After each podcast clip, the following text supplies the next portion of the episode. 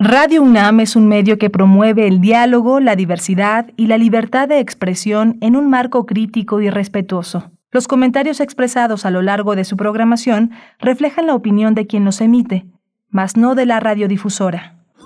Radio UNAM presenta Primer Movimiento, El Mundo desde la Universidad.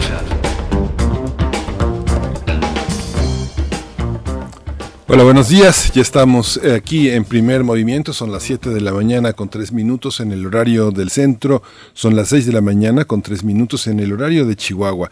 Chihuahua, Ciudad Juárez y Ciudad Cuauhtémoc, las tres grandes ciudades de ese estado del norte donde nos enlazamos todos los días de 6 a 7 y de 7 a 8 de la mañana.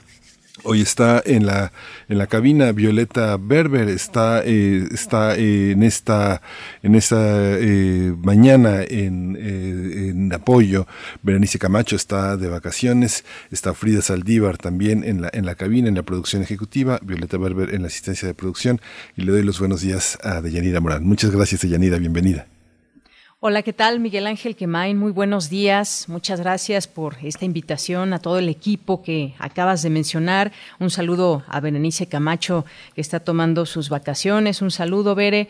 Y pues gracias también al, público de Prisma, de, perdóname, perdóname, de primer movimiento, que está ya listo y siempre muy temprano, puntual, para escuchar esta emisión, esta emisión de noticias. Así que pues muy agradecida con todos ustedes por poder estar esta mañana en primer movimiento, Miguel Ángel. Muchas gracias. Está Arturo González en los controles técnicos, en la cabina que timonea la, la, la buena conducción de esta mañana.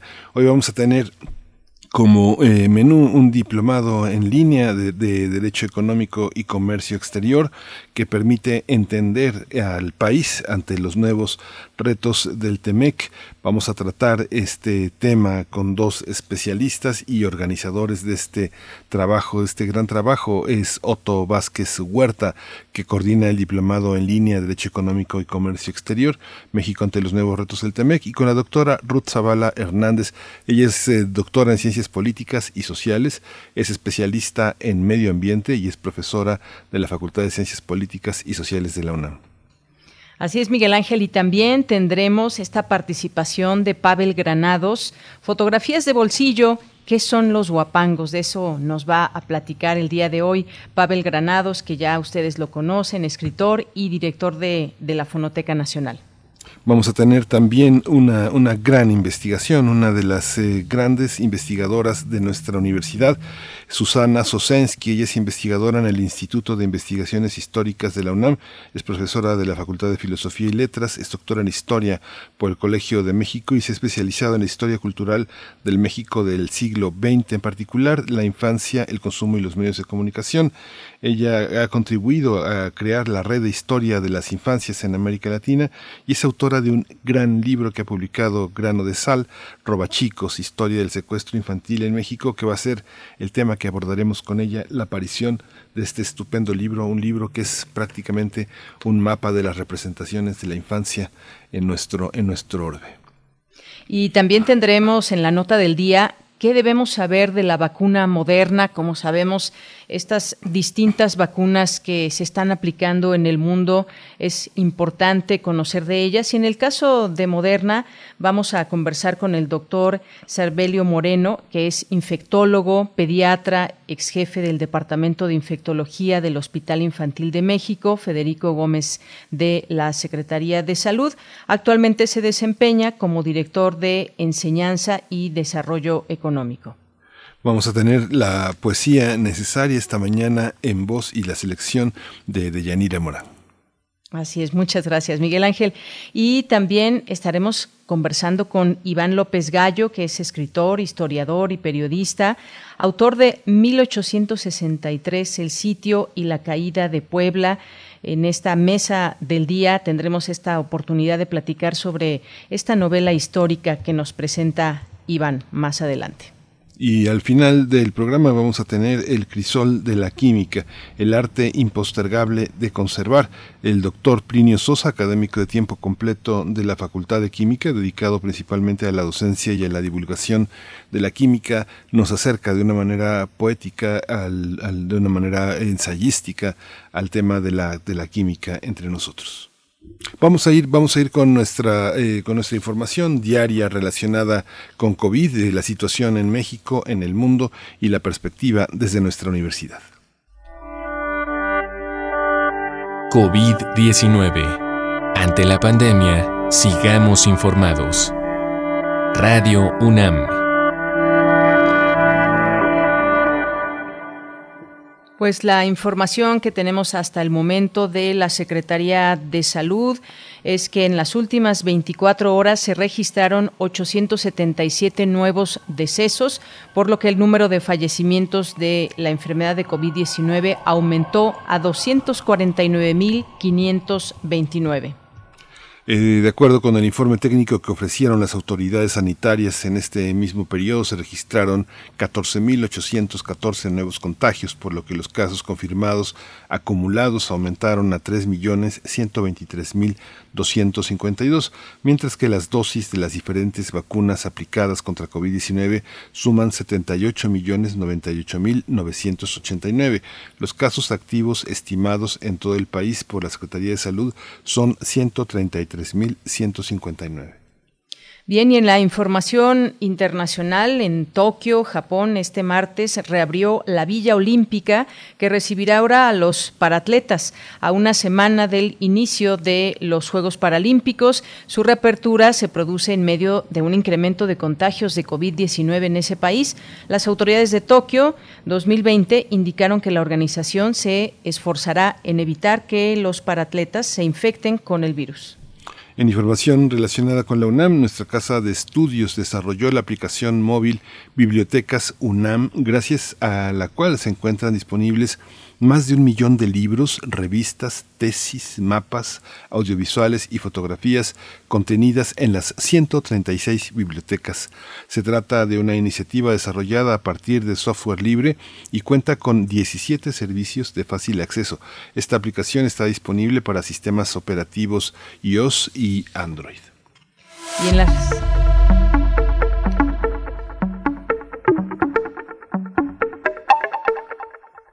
Ya me estoy adelantando en las recomendaciones culturales.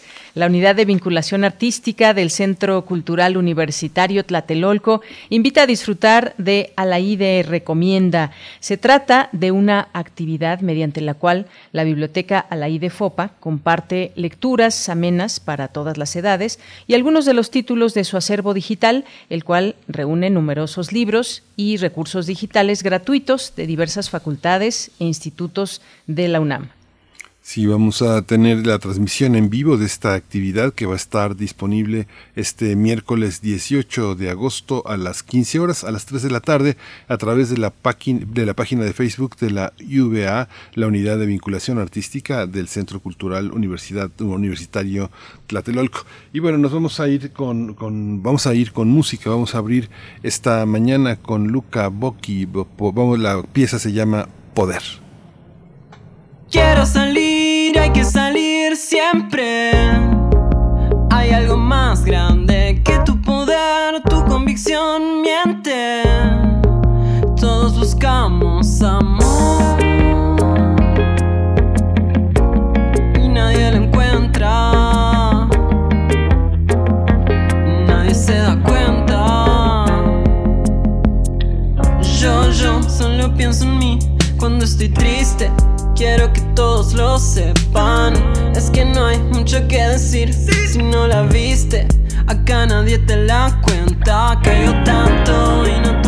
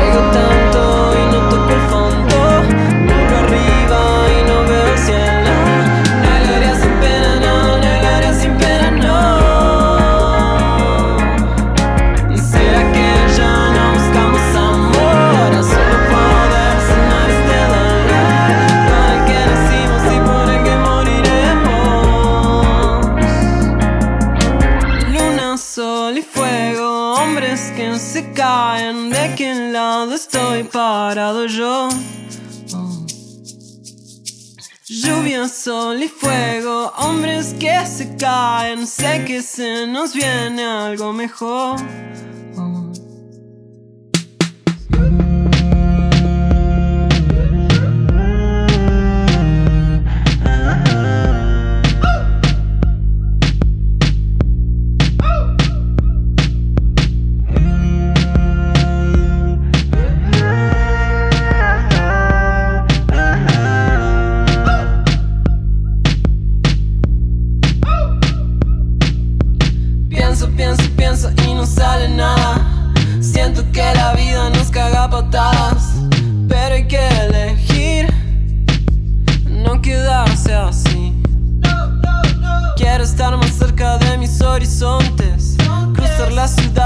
llegar al mundo.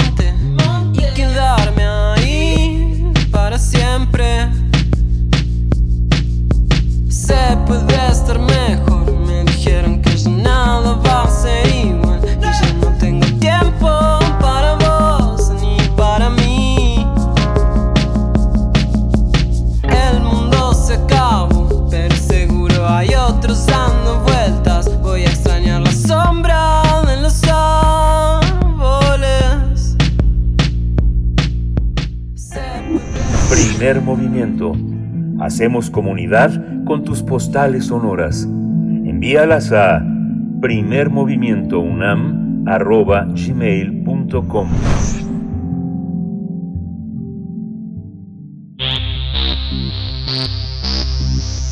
De festivales, ferias y más. Recomendaciones culturales.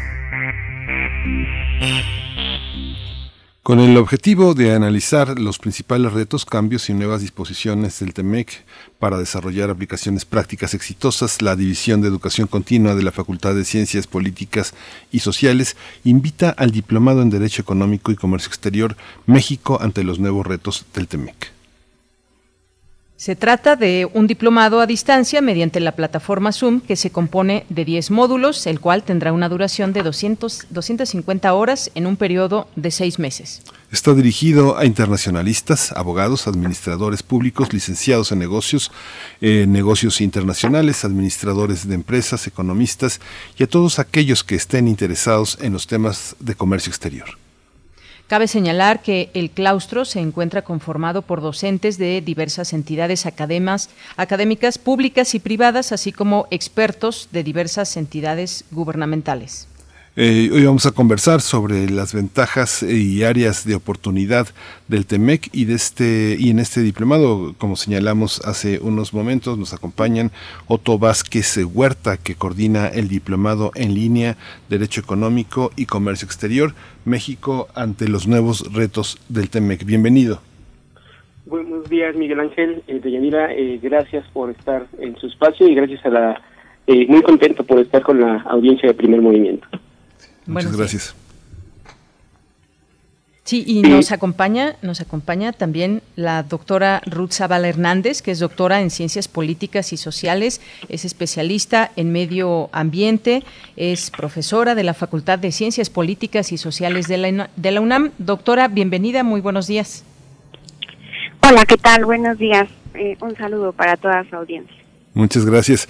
Vamos a empezar eh, hablando de cómo, cómo está concebido el diplomado, qué hay que saber del TEMEC que hace eh, posible que un público tan diverso, tan de tantos frentes pueda acudir a un seminario, a un, diplomado como este. Empezamos con, contigo, Otto Vázquez Huerta. Ok, muchas gracias, Miguel Ángel. Eh, pues el diplomado está concebido sobre todo por parte de la división y por parte de como una forma de acercar a los egresados de las relaciones internacionales a eh, todos los temas que conlleva este nuevo reto, este nuevo tratado comercial. Sin embargo, eh, dentro del mismo tratado existen materias tan diversas que permite que tanto abogados, eh, licenciados en negocios internacionales, administración de empresas, puedan participar sobre todo por los capítulos que hemos estado incluyendo, que incluimos, perdón, eh, y que estamos trabajando en nuestras eh, sesiones, como lo son las pymes, ¿no? Eh, en donde tenemos expertos en que desarrolla cuál es el impacto que tiene este tratado en las pymes. la doctora está, Zavala está en la cuestión de medio ambiente, este, los abogados pueden incluirse en la cuestión de solución de controversias, ¿no? que es el último módulo de nuestro diplomado. También tenemos eh, una gran parte sobre marcas, patentes, cómo se va a litigar, cómo se tiene que concebir esto. Entonces, sobre todo, eh, estos puntos que acabo de decir hacen posible ¿no? que diversas eh, áreas de conocimiento puedan integrarse y puedan estudiar el tema desde esta perspectiva que nosotros estamos ofreciendo. Sí, doctora, doctora Ruth Zavala, usted va a estar también al frente de, de, algunos de los temas. ¿Cómo enfrentar el tema, el tema del TEMEC? Vimos que cuando se hicieron las reformas económicas en el sexenio de Peña Nieto, hubo toda una reflexión académica y teórica para justificarlas. ¿Cómo entender ahora, a la luz de las reformas anteriores, esta, este, este nuevo reto del TEMEC para México y América Latina? Sí, bueno, justamente eh, considero que este es un la propuesta del diplomado es bastante amplia, los temas que trata, como lo estaba comentando el maestro Otto, son, son diversos. Creo que es importante decir que el comercio tiene implicaciones en prácticamente todos los ámbitos. Efectivamente, yo estoy a cargo del módulo de los temas ambientales, que eh, en realidad este es un tema que quedó bastante desdibujado, ¿no? Es un tema secundario, no no fue una de las prioridades en a lo largo de las rondas de negociación del el Telecan. Y bueno, pues considero que esta pregunta sobre las reformas que, que México ha hecho eh, dejan eh, pues más bien muchos desafíos para, para enfrentar ante los cambios que, que se dieron en este tratado de libre comercio y eh, y bueno, pues creo que con el cambio de, gobierno de un, presidente priista a, al actual gobierno de, del presidente López Obrador, pues hay cambios de, de visiones muy, muy importantes, ¿no? Por ejemplo, en materia ambiental podría pensar el tema de la transición energética, que se había dado un impulso con las reformas del sexenio de Peña Nieto y que eh, podría considerarse como uno de los temas problemáticos y, que podrían quizá generar tensiones entre el gobierno estadounidense y el de México, principalmente por las divergencias en las posiciones eh, de la actual administración Biden y eh, de una política en México centrada en los combustibles fósiles. Bien, pues muchas gracias, gracias, eh, doctora Ruth Zavala. Y yo quisiera preguntarle al licenciado Otto Vázquez este tema del TEMEC. Eh, pues en este diplomado, ¿cómo se, se aborda esta parte de por qué es importante para México? Es un acuerdo, por supuesto, un tratado entre tres países, pero como sabemos desde el inicio ha habido mucho jaloneo en la negociación. Ya tenemos poquito más de un año en que entró en vigor. ¿Y, qué, conocer de esta parte? ¿Por qué es importante para México? Eh, ¿Cuáles son las diferencias o con qué se rompió entre el TEMEC y el Tratado de Libre Comercio, el TLC, que en su momento también fue pues muy importante, muy aplaudido, muy señalado como una posibilidad para México muy grande. Hay varios temas, capítulos, está el tema automotriz, donde también en su momento eh, se han detenido, se detuvieron en su momento las negociaciones. ¿Qué es lo que se destaca en este sentido también eh, para México, licenciado? Eh, bueno, creo que para poder abordar esto necesitamos tener bien claro que eh, el TEMEC, como usted ya lo había mencionado, eh, significó eh, jaloneos entre los países. Obviamente es eh, un tratado importante simplemente porque somos eh, los principales, el primer socio comercial eh, de Estados Unidos, ¿no? Eh, hemos tenido toda una historia eh, eh, desde la geopolítica, económica, eh, entre otras cosas, y que eh, el TEMEC es concebido, y esto es también importante, como una propuesta de campaña eh, que en su tiempo hizo Donald Trump, al considerar que el Telecan había sido demasiado eh, benéfico para México y que la industria automotriz, recuperando lo que usted me estaba mencionando, eh, en estadounidense se había visto afectada por todos los beneficios que México tenía. Entonces, eh, al momento en el que se plantea la posibilidad de poder eh, establecer ya sea un nuevo tratado o una renegociación del, del ahora extinto Telecan, eh, vamos a ver que eh, surgen eh, varias temáticas ¿no?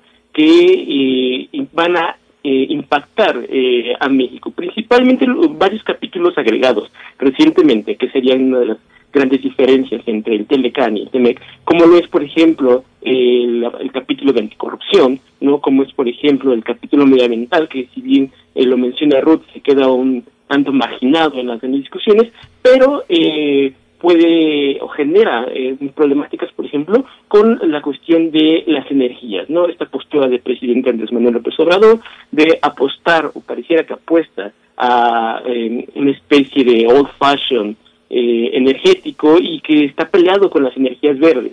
¿no? Eh, el discurso de Andrés Manuel se basa en una cuestión de que vamos a limpiar este, las instituciones de la corrupción y bueno, el tratado que también te dice, bueno, ¿sabes qué? Necesitas poner énfasis en tus instituciones para que eh, éstas se liberen de la corrupción porque es un lastre que te está generando. Otro capítulo muy importante y que actualmente tenemos eh, varios eh, varias notas han surgido a lo largo de, este año es sobre el tema laboral no este el reconocimiento que se le debe de hacer eh, a los derechos de los trabajadores eh, la, el pago que debe ser igual en el sector automotriz ha traído ciertas problemáticas para poder legislarse en México para poder que para que los empresarios puedan hacer frente a estas nuevas obligaciones. Y bueno esto va generando eh, un campo de análisis bastante interesante que eh, lo podemos abordar desde diferentes ópticas. Eh, otro capítulo también importante y que en esta pandemia se matiza es la cuestión del comercio digital. ¿no? Eh, vamos a ver que es de los capítulos nuevos, de los capítulos que se agrega y que tiene que ver también o que toca temas sensibles como los, los datos, el tratamiento de los datos, que toca temas, temas sensibles como la ciberseguridad y que entonces México tiene que ponerse a investigar, ponerse a trabajar eh, para poder legislar y estar a la altura de lo que está exigiendo el tratado.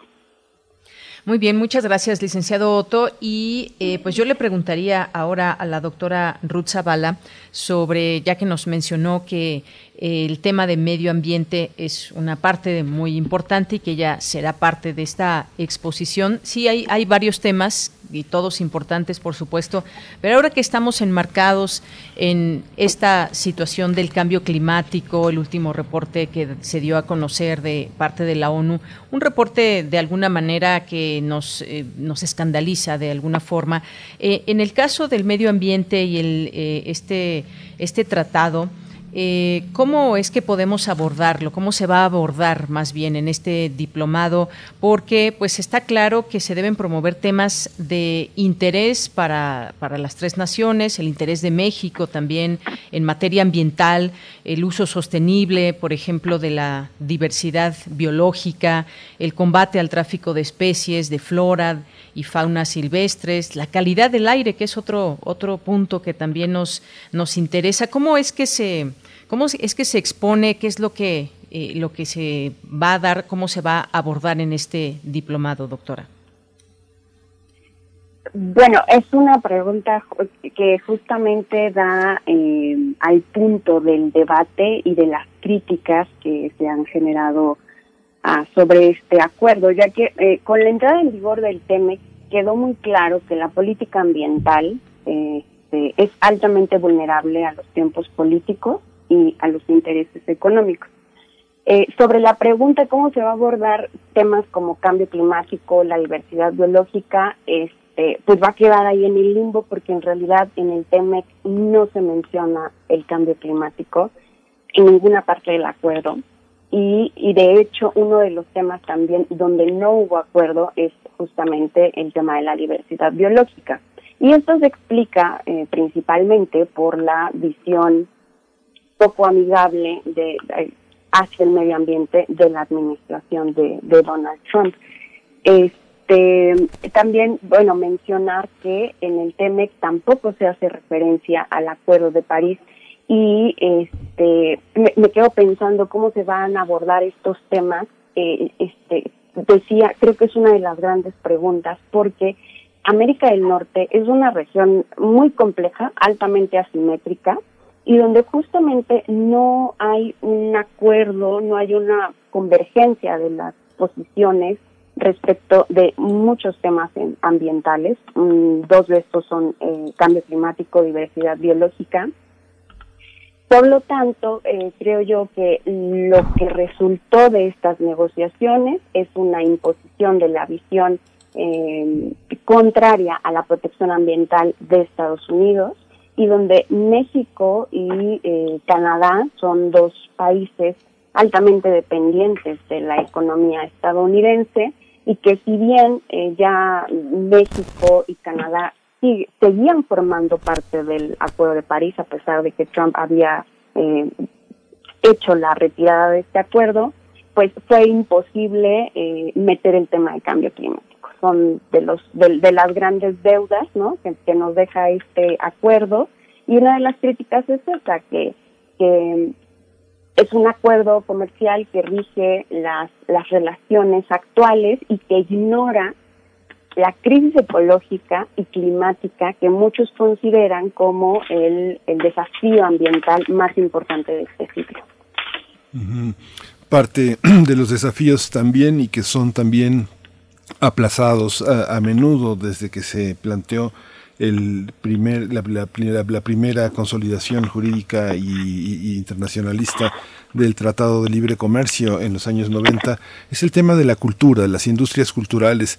Tenemos la suficiente enjundia como para negociar las diferencias que tenemos en torno al copyright y el derecho de autor, son como los grandes dilemas. ¿Qué pasa con la cómo, cómo entender el desarrollo del cine y el, y el desarrollo de la música, por, por, por pensar solo en dos de los rubros eh, que, que, generan más dinero en el intercambio entre México y Estados Unidos. ¿Cómo, cómo entender esta, esta situación tan inequitativa, por cierto?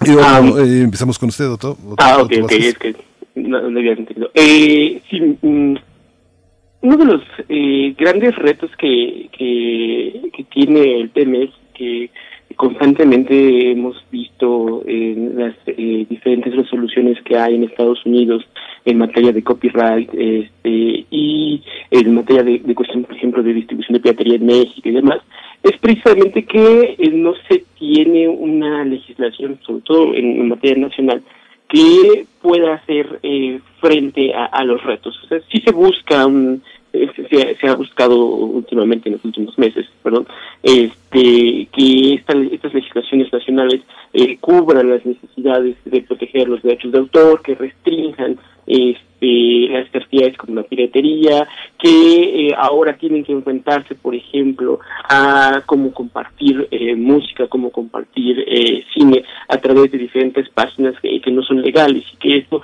trae ciertas complicaciones para México.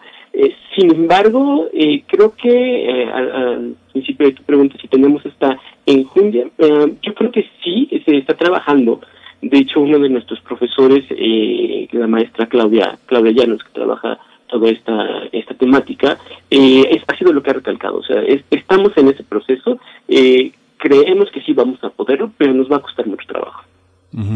Doctora, doctora Ruth Zavala, el tema también de la, eh, del el tema de la migración, el trabajo, todo lo que está entre, entre líneas y que tiene que ver con la vida social, con aspectos socioculturales, ¿cómo se aborda? ¿Cómo la, la, la posibilidad de tener eh, un, un, auditorio de tantos, de tantos intereses y de tantas eh, atención a, este tipo de aspectos, cómo se resuelve? ¿Qué observan ustedes que deja entre los en los entresijos este tratado para los estudiosos, para los interesados, para los afectados? Sí, bueno, el tema el tema de la migración es uno de los temas principales, ¿no? En la relación bilateral con, eh, sobre todo entre México y Estados Unidos. Eh, en ese sentido, me parece importante mencionar que desde la década de los 90 cuando se, se hace la negociación del Telecan, justamente dos temas que preocupaban bastante a organizaciones civiles y sindicatos en Estados Unidos era eh, la posibilidad de que los empleos de la manufactura se iba a desplazar desde Estados Unidos hacia México, debido a que México tenía dos características que eh, podían ser muy atractivas para las empresas y estos eran los bajos salarios y una legislación ambiental laxa. Este, creo que son también, eh, eh, sobre todo la materia laboral, los, los salarios es un tema que, que se discutió en este contexto del, del y que considero que está muy, o sea, está totalmente vinculado con el tema del desempleo en México y los grandes brujos migratorios que, que van de nuestro país al vecino del norte. Yo creo que es un tema migración que se trata en diferentes módulos, en la parte ambiental también, porque eh, la migración, los estudios actuales de migración integran estas eh, los contextos de crisis ecológica como una de las razones por las cuales también las personas migran, no solamente cuestiones de falta de empleo, este, la violencia, la inseguridad, etcétera, sino también son hay, hay variables ambientales que forman parte de las razones. Entonces, yo creo que migración es una cuestión que se va a ver en diferentes módulos dependiendo de las temáticas que, se trate. Gracias, eh, doctora Ruth Zavala. Y regreso con el licenciado Otto para hablar de de este diplomado en estos temas que se van abordando, que son, son muchos temas que tienen que ver con este, con este tratado y algo que cambió entre el Telecán y el TEMEC pues es el número de capítulos con los que cuenta cada uno y con esto se pensó en actualizar varios, eh, varias cosas como el impulso al comercio y que sea beneficioso y donde pues las tres naciones estén digamos en el mismo canal que lleguen verdaderamente acuerdos. Y esto nos va diversificando a entrar a, a distintos temas que ya se han mencionado aquí como el caso de la industria automotriz. Hay una revisión periódica también de este acuerdo licenciado que será importante saber qué pasa en esta revisión periódica cuando sea eh, su momento, eh, va a ser cada seis años, y pues están temas tan importantes también como el caso, digo, a final de cuentas, el libre eh, comercio y el comercio entre estas tres naciones, pues tiene que ver con la administración aduanera, por ejemplo, la facilitación comercial, y en todo esto, pues tendrá que haber mucha, mucha transparencia. Y aquí una de las banderas de este gobierno en México es el tema en contra de la corrupción, y por por ahí también me parece que se abre una posibilidad de discusión en este sentido. ¿Qué, opina y si se va a abordar también esto en el diplomado? Eh, claro, una de las eh, políticas más, eh, yo creo que diría, radicales que ha tenido Andrés Manuel López Obrador como presidente de México es establecer que bueno, todo es corrupto y que después de que él dice qué es lo corrupto y qué no es lo corrupto, eh, determina que sean las Fuerzas Armadas, en este caso vamos a ver que, confía mucho en la Marina, que confía mucho en el Ejército, es decir, ellos se van a hacer cargo eh, de, ahora de funciones que, como las aduanas, ¿no? como eh, de la Marina Mercante, eh, de quitar la corrupción, porque todo está posible.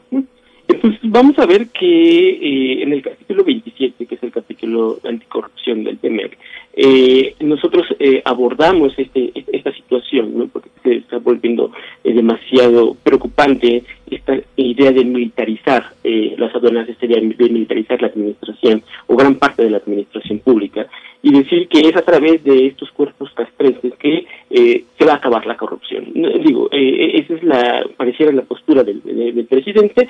Sin embargo, vamos a ver que el capítulo no dice, no nos recomienda eso el capítulo dice, bueno, hay que eh, reforzar, hay que trabajar, hay que idear nuevas políticas, nuevas normativas para que los filtros sean más seguros, ¿no? Y que se evite la corrupción eh, a tal manera que deje de ser tan eh, impacto tan fuerte, ¿no? En materia de, por ejemplo, comercio. Eh, hace unos días, eh, si ustedes recordarán, eh, salió el video de un agente aduanal diciendo, bueno, es que te cobro tanto o el 10% de tu mercancía eh, para que te deje pasar.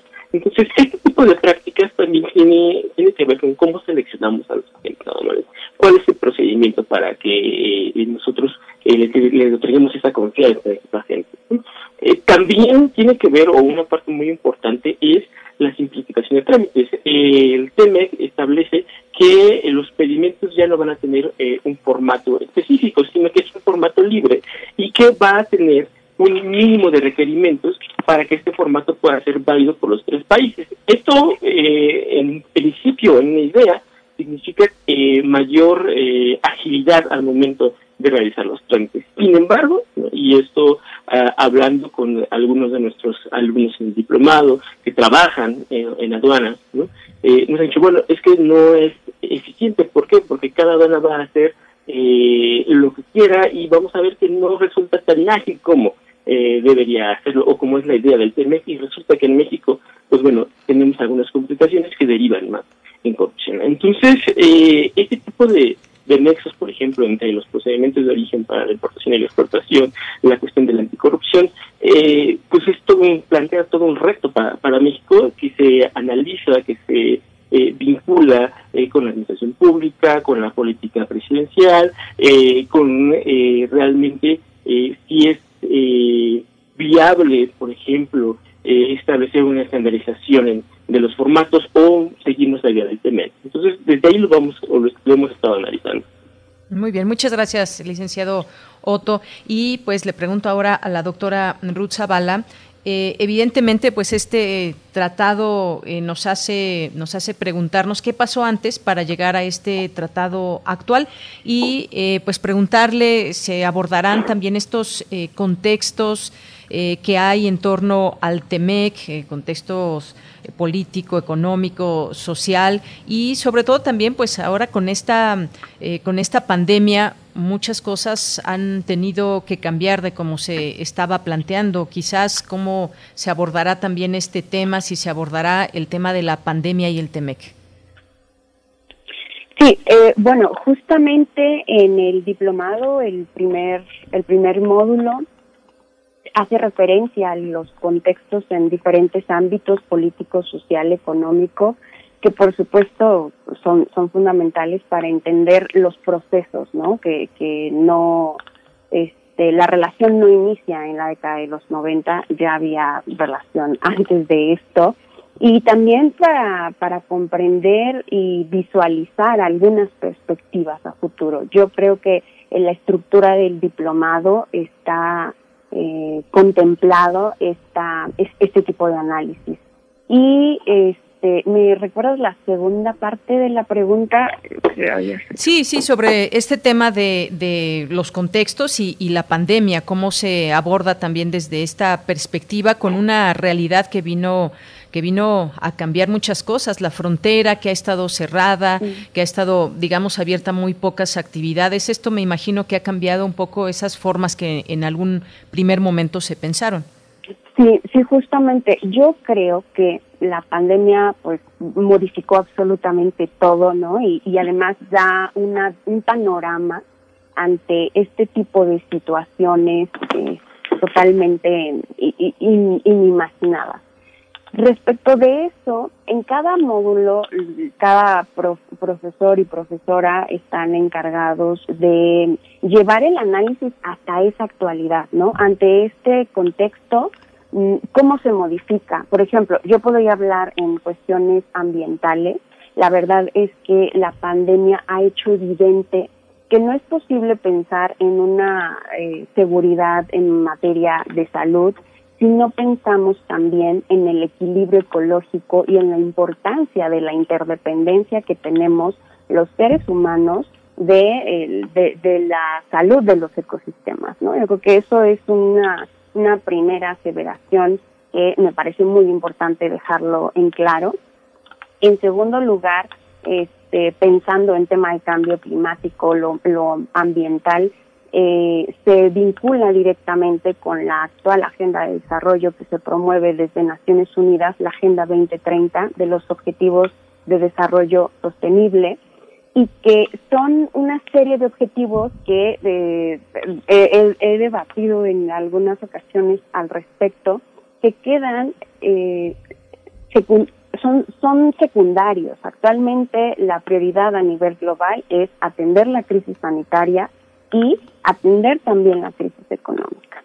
Los temas sociales, ambientales, han quedado como en un segundo plano y esto es, eh, o sea, es, grave en cuanto a que esta es una agenda que pretendía cumplirse para el 2030 y que la pandemia actual pues este nos deja con panoramas de recuperación económica por ahí del 2025 cuando me pregunto bueno qué va a pasar con estos objetivos no entre ellos los los temas de medio ambiente eh, sin duda, en, el módulo de, medio ambiente, que es el que tengo a cargo, al final hacemos una reflexión sobre este contexto actual. Y, y yo considero que en todos los módulos se, se hará esta, se hace esta actualización. Hay una, hay una parte, este, que se, ¿quiénes, ¿quiénes conforman este diplomado? Ya nos acercamos, bueno, al final de la, de la, de la conversación y quisiera que nos eh, pusieran poco qué, qué es lo que vamos a encontrar en este diplomado, cuáles son sus características, eh, quiénes pueden participar, si hay algún lugar al donde podemos inscribirnos, eh, de qué universidades participan, eh, todos son académicos o hay algunos integrantes que forman parte de las experiencias administrativas que, que han enfrentado el TEMEC. Cuéntenos un poco, el licenciado Tobásquez Huerta, que tiene, en la, que tiene usted en la mano todos los hilos de la administración del diplomado. bueno, voy por partes. ¿no? En el diplomado hacemos de manera paralela Mm, aparte de nuestros módulos, eh, eventos con eh, académicos y con eh, personas que están dedicadas de lleno a, al TEMEC, sobre todo, pero también en cuestiones de comercio exterior. ¿no? por ejemplo, tuvimos la participación de la doctora Lucía Ojeda del CIDE, que ahorita está en la COPESE. Tuvimos también la participación de un eh, mediador que está reconocido por el mismo TEMEC en materia de solución de controversias. Eh, hacemos estos foros para que eh, los alumnos no solamente se queden con la el, contenido de, de, sus de sus clases, sino que también salgan a debatir con gente que pues tiene toda esta experiencia. Estuvo la doctora Mijangos, la fiscal anticorrupción, eh, vamos a ver que también eh, dentro de los eh, módulos, la mayoría son académicos, pero también tenemos eh, gente que se desempeña en el sector público, tenemos gente que trabaja, por ejemplo, en Secretaría de Hacienda, ¿no? Tenemos gente que es académica, pero también trabaja en una oficina gubernamental dedicada al comercio electrónico, al comercio exterior. Entonces, tenemos variados, ¿no? La mayoría son parte de eh, un análisis o un proceso riguroso de selección, gente que ha tenido eh, estudios y ha tenido mucha preparación para poder impartir este diplomado. Tenemos invitados, eh, ahorita que la pandemia lo permite, y eso es algo que la pandemia nos ha permitido, eh, por ejemplo, de la Benemérita Universidad Autónoma de Puebla, tenemos ahí unos profesores que son de ese, caso docente, tenemos también profesores de la Facultad de Contaduría, tenemos profesores de la Facultad de Derecho, tenemos, eh, está con nosotros Salvador Morales, quien es el encargado de eh, patentar todo, todo lo que tenga que ver con patentes en la UNAM, entonces, como usted podrá ver, eh, el cuerpo, el, docente, pues, es especialista en, sus temas, en sus puntos. Obviamente está la doctora Zavala en temas eh, de medio ambiente. Y pues eh, los alumnos pueden inscribirse a través de la página de División Continua de la Facultad de Ciencias Políticas y Sociales. También pueden pedir informes al TRI, pueden escribir para saber eh, qué se necesita para poder inscribirse. Eh, es importante decir que este eh, diplomado está pensado para que los alumnos de Relaciones Internacionales puedan acceder a la titulación. Y esto es importante recalcarlo porque tanto la maestra Alma Iglesias, que es la titular de la división continua, como el doctor Fausto Quintana han mostrado un apoyo y una decisión eh, increíble a este a este proyecto que surge a la mitad de la pandemia. De hecho, vamos por nuestra segunda generación. Eh, la primera surgió a la mitad de la pandemia, es decir, en eh, septiembre, octubre del, año pasado, y que es una forma en que los alumnos que eh, ya están trabajando y que trabajan en materias de comercio exterior y que trabajan en empresas de comercio exterior puedan acceder a una forma de titulación mucho más práctica como lo es el diplomado. Sí, doctora, doctora Ruth Zavala Hernández, con un repertorio de voces tan, tan importante, eh, eh, hay, un, hay un material que se piensa como resultado de un diplomado, debe haber la tentación de publicar un libro, de publicar un trabajo que integre todas las sabidurías de los que están eh, exponiendo sus trabajos. Muchos de ellos son autores de, libros y ya de aportaciones importantes en torno al tema. ¿Cómo, cómo contempla usted ese, ese mosaico de voces tan diverso y tan rico con tantos autores que han reflexionado de manera tan rigurosa sobre el tema?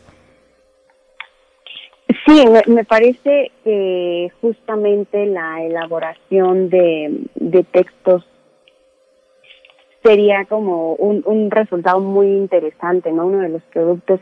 Varios de los profesores que, que estamos eh, impartiendo clases en este diplomado hemos justo eh, publicado artículos, capítulos del libro al respecto. Me, me tocó justo participar en un libro que se escribió durante las eh, las rondas de, de negociación de, del Telecan y, y bueno, pues quizá es una buena una buena idea y propuesta, eh, para, para realizarla en la facultad con las autoridades pertinentes, poder pensar en, en la en la publicación de, un libro, seguramente. Y, y que es, es un tema obligado, ¿no? En relaciones internacionales es un tema obligado, el, el, el TEMEC, y que podría servir incluso, ¿no? Como un libro de texto para las las clases. Muy bien, pues les queremos agradecer a ambos. Gracias, eh, doctora Ruth Zavala Hernández, por habernos platicado de este diplomado y quienes están interesados puedan acercarse y conocer un poco de lo que trata y al término de él pues serán expertos en este en este tema. Gracias, doctora Ruth Zavala Hernández, doctora en Ciencias Políticas y Sociales, especialista en Medio Ambiente, profesora de la Facultad de Ciencias Políticas y Sociales de la UNAM. Gracias. Muchísimas gracias a usted. Y también, por supuesto, agradecer al licenciado Otto Vázquez Huerta, coordinador del Diplomado en línea Derecho Económico y Comercio Exterior, México ante los nuevos retos del TEMEC. Licenciado Otto, muchas gracias por haber estado aquí en primer movimiento. Muchas gracias a ustedes por la invitación y el espacio y el tiempo. Muchas gracias. Pues fascinante todo este, todo este aporte. Vamos a continuar con música antes de irnos al siguiente tema. Vamos a escuchar a Nati Peluso. El tema es Buenos Aires.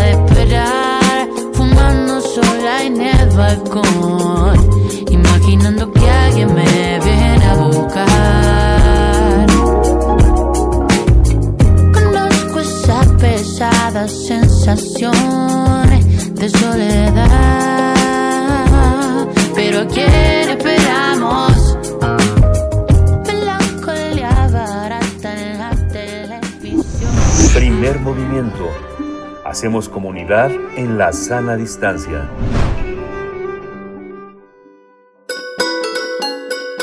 Fonografías de bolsillo.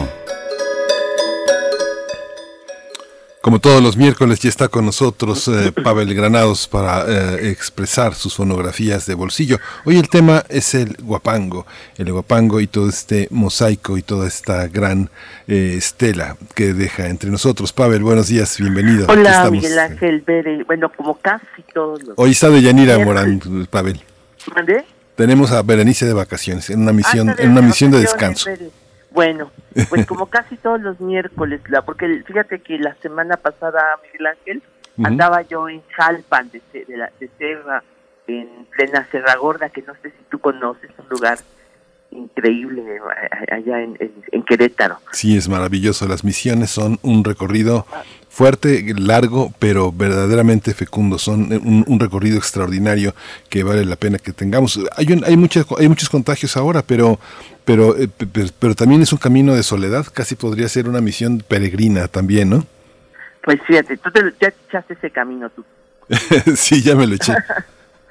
pues fíjate que estuve yo desafortunadamente no en el camino de las misiones, pero sí afortunadamente fui a inaugurar la fonoteca de la Sierra Gorda. Bueno, me invitaron a la inauguración de la fonoteca de allá, que es la, eh, pues la fonoteca de Querétaro, en, pleno centro de, Jalpan. Y bueno, pues eh, fue una oportunidad realmente bonita, se ya va a llamar Fonoteca Reinaldo Mota, porque se inaugura con la colección de Reinaldo Mota, quien ha sido un promotor de la música y el coleccionismo de discos allá. En la Huasteca será una fonoteca regional y ojalá se pueda reunir material pues de coleccionistas, colecciones, grabaciones de las fiestas de la Huasteca, pues de varios estados, ¿no?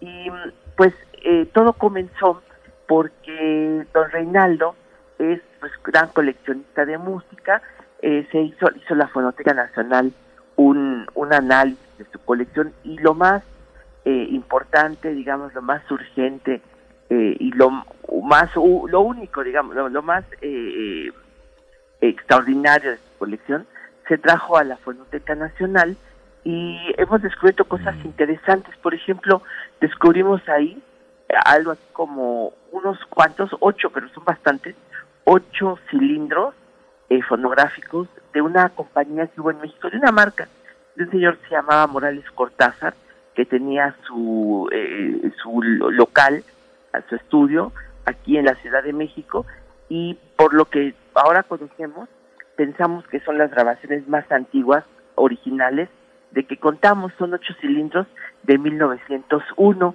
pues ahora trabajaremos en la digitalización de esos cilindros esperemos que haya buenas sorpresas pronto. Pero bueno, a propósito de eso, eh, pues eh, se me hizo buen tema pensar qué cosa es el guapango, porque es un tema, bueno, es un género un poco huidizo escurridizo, ¿no?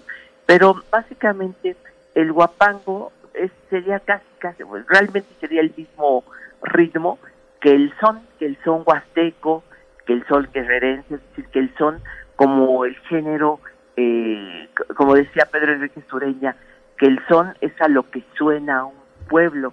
El son, pues sería el caso del son cubano, el son mexicano, etcétera. El son sería aquí eh, la música, pues, híjole, como es difícil decirlo porque no puede decirse lo más auténtico, no, en, esos, términos, pero sí, eh, digamos, un, un género, pues, eh, de larga ya, pues, tradición y que además serían a una un movimiento incluso eh, artístico, no sé, musical que, que, le dio identidad eh, sonora a México desde el siglo XVIII, cuando Hidalgo, cuando Morelos peleaban, yo creo que lo que oyeron eran los sonecitos del país, es decir, ya una identidad mexicana, ¿no? Pero justamente eran eso, el, el son es un género que nunca habla de religión completamente laico, digamos, eh, festivo, eh, se bailaba, bueno, se, el son se baila, el son en, su baile imita el cortejo entre los animales, ¿no? El, los toros, las, los, las gallinas, etcétera, pero hay lo que es completamente anónimo y colectivo. El guapango sería eh, lo contrario, es decir, por ejemplo, el son cuando la gente se reúne a cantar el son, pues es al, al, eh, sobre una melodía la gente va improvisando, van improvisando estrofas. Eh, cuando el son se vuelve una música de autor, un autor lo que hace es elegir un número de estrofas eh, inamovible. Dice, bueno, las estrofas de la, del son de la presumida pues van cambiando según las la, se vaya ocurriendo al cantor, ¿no? Sin embargo, cuando ya la presumida se vuelve una canción de autor, pues ya nada más son las estrofas eh, establecidas, con una música, con un arreglo. Cuando ese son se vuelve una música de autor, pues se vuelve guapango, se vuelve ya, esa sería como la, la principal diferencia, ¿no? Ya serían estrofas únicas, ya serían una, las que siempre se cantan. Y yo traje como ejemplo, pues un guapango que tiene pues una historia ya larga y algo controvertida. Fíjate que hay un libro de Nicandro Castillo, el, el gran este, autor de son bueno de guapangos de, de, de, de, la Huasteca, y él cuenta que allá en los años 30, allí en la XW, pues se dividieron los sones y dijeron, a ver, cada quien le va a hacer su arreglo y lo va a establecer y se va a convertir en una canción que se va a registrar. Y una de esas canciones que se dividieron en esa época fue eh, La Malagueña. Precisamente le fue Pedro Galindo, compositor de Puebla, quien se encargó de hacer esa versión definitiva de La Malagueña, que se fue perfeccionando por el tiempo. Pues eh, entre él y el músico Elpidio Ramírez, que son los dos autores que figuran como eh, como autores de la, de la malagueña, grabaron esta canción en 1938, es el grupo de los chinacos, y precisamente lo que traje es la primera grabación de la malagueña, que no se parece tanto a la que ya conocemos todos, pero pues es la original de esta grabación hecha aquí en la Ciudad de México, pues en 1938. Muy bien, pues Pavel, muchísimas gracias por estar con nosotros en este miércoles. Pavel Granados, pues nos vamos con esto de la malagueña. Muchas gracias y muy buenos días. Hasta luego. Nos vemos. Bien, pues con esto nos vamos a, a, ir al corte y nos despedimos de Radio Universidad de Chihuahua y nos quedamos hacia el corte con la malagueña.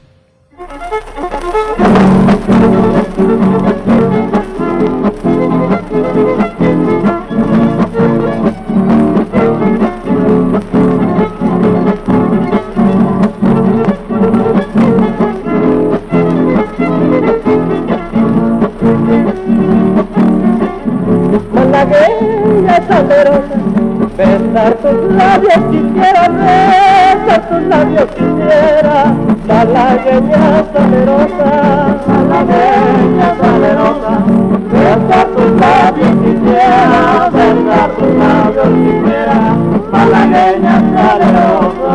Y decirte, niña hermosa, eres linda y hechicera, eres linda y hechicera como el cantar de una rosa.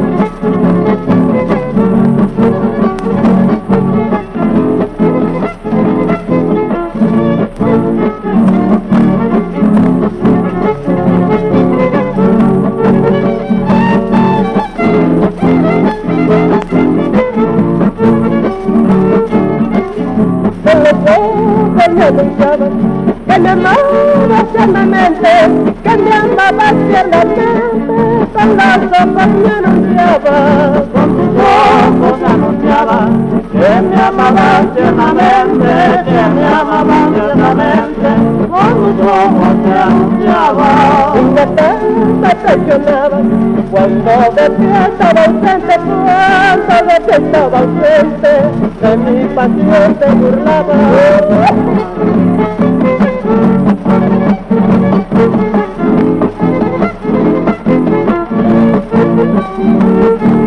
Compañero, soy del río Tamesí, del punto más afamado.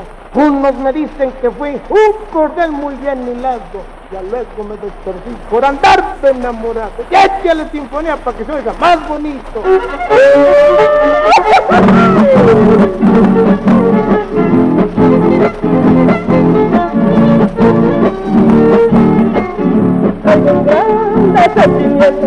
Por lo que mi alma desea, por lo que mi alma desea, un grande sentimiento. Hay un grande sentimiento por lo que mi alma desea, por lo que mi alma desea, hay un grande sentimiento. Síguenos en redes sociales. Encuéntranos en Facebook como Primer Movimiento y en Twitter como arroba PMovimiento. Hagamos comunidad.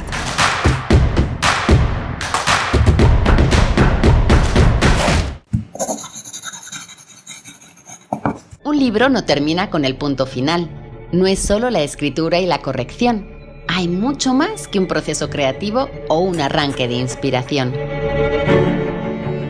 Las palabras encierran conocimiento y cultura, pero también gustos y texturas. Los invitamos a probar los sabores y los saberes del lenguaje. Eso, todo eso, es lo que saben las palabras. Saben las palabras, el amor por el lenguaje en todas sus presentaciones, con Laura García, todos los lunes a las 18.30 horas, retransmisión sábados a las 17 horas por el 96.1 de FM y el 860 de AM. Solo por Radio UNAM. Experiencia sonora. ¿De qué estás hecho México? Recuerda la fuerza de la gente que te fundó. En ti está el espíritu de la lucha, no por elección, sino por consecuencia. No elegimos ser guerreros. La adversidad nos hizo, herederos de mujeres guerreras, de filósofos, ingenieros y emprendedores.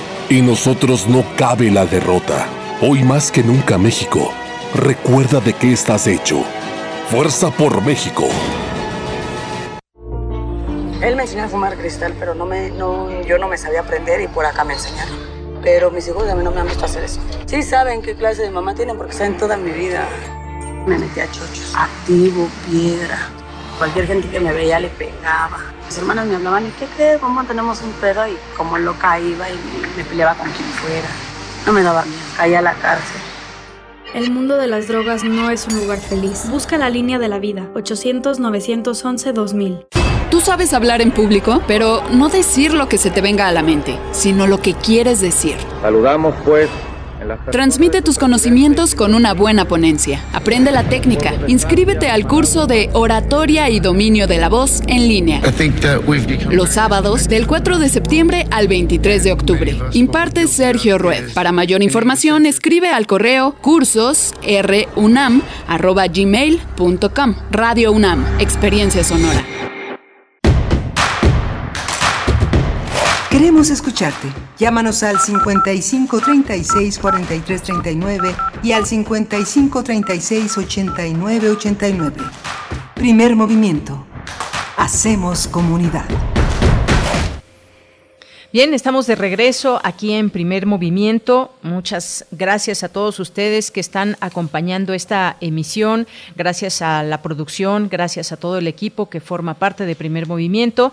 Y pues saludo con mucho gusto a Miguel Ángel Quemain. Bueno, por supuesto también eh, darle la bienvenida a todos los radioescuchas que se van sumando también por X HSB-FM Universidad Michoacana de San Nicolás de Hidalgo, Radio Nicolaita, que transmite por el 104.3 desde Morelia. ¿Qué tal, Miguel Ángel?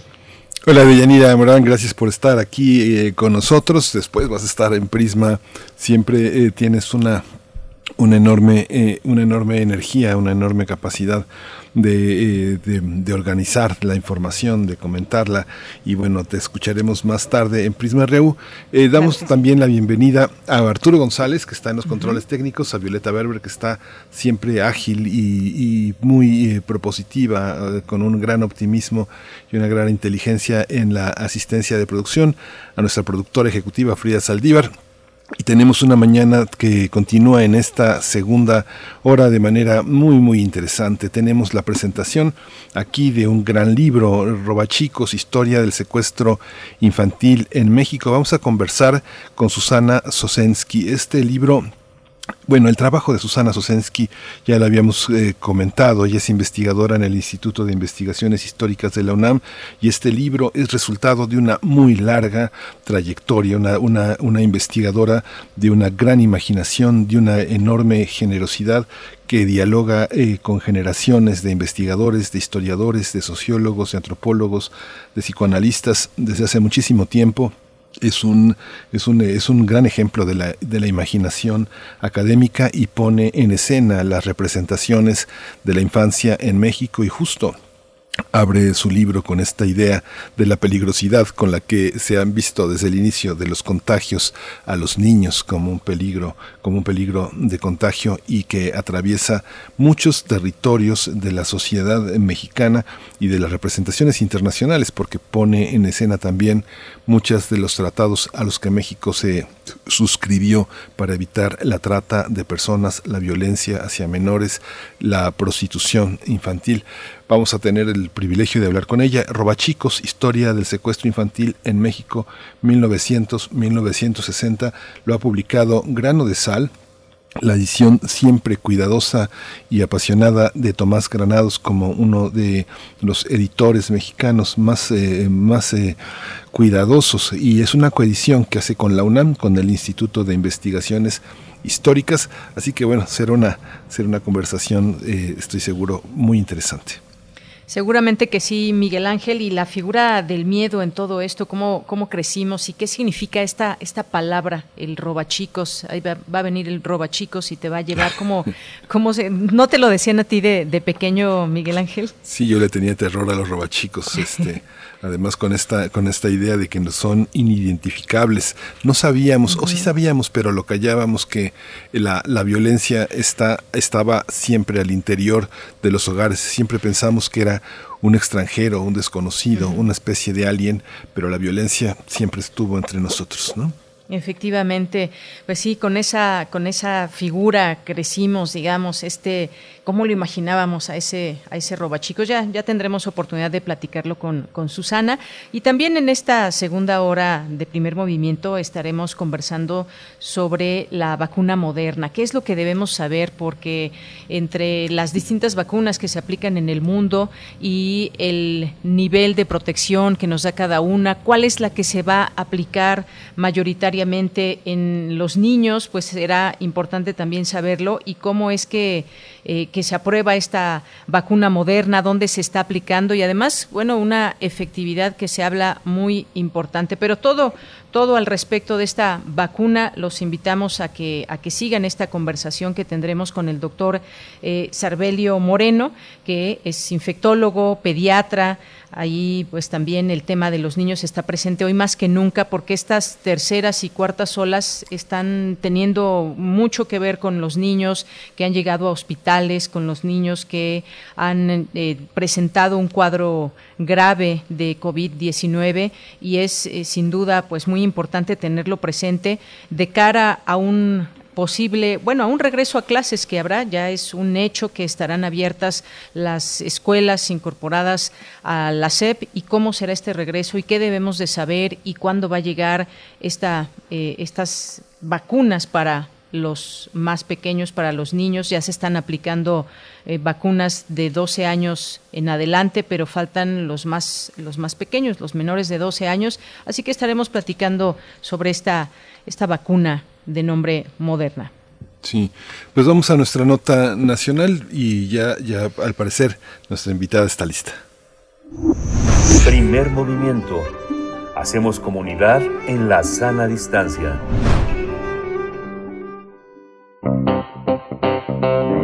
Nota nacional.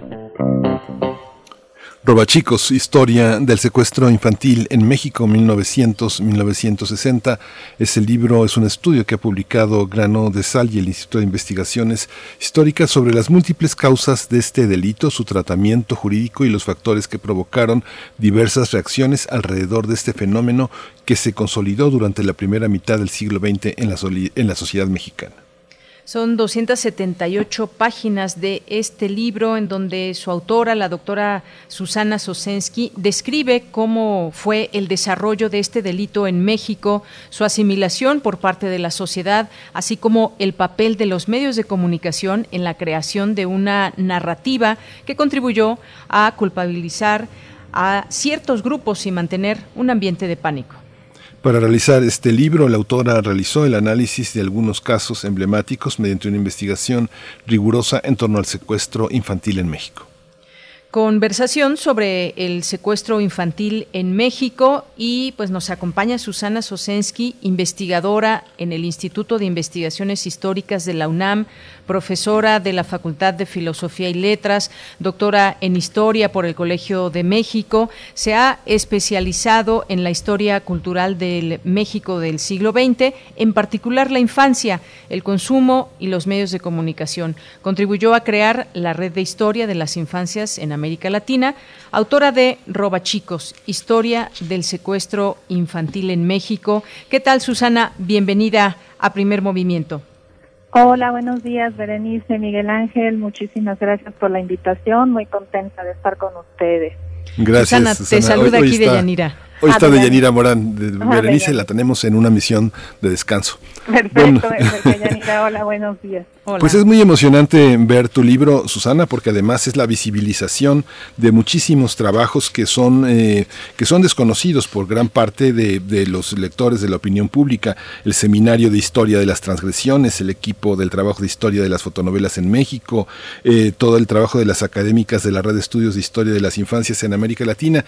Pero justamente esta historia, el secuestro infantil en México, pone en evidencia problemas crónicos en nuestra sociedad, no solo la inequidad, la violencia y la verticalidad en la relación entre los adultos y los niños, sino también la dificultad de que tenga en la agenda de gobierno un lugar crítico predominante. Cuéntanos eh, cómo, cómo hemos llegado, cómo hemos llegado hasta aquí y la propuesta de este, de este libro, enciclopedia, ensayo, investigación.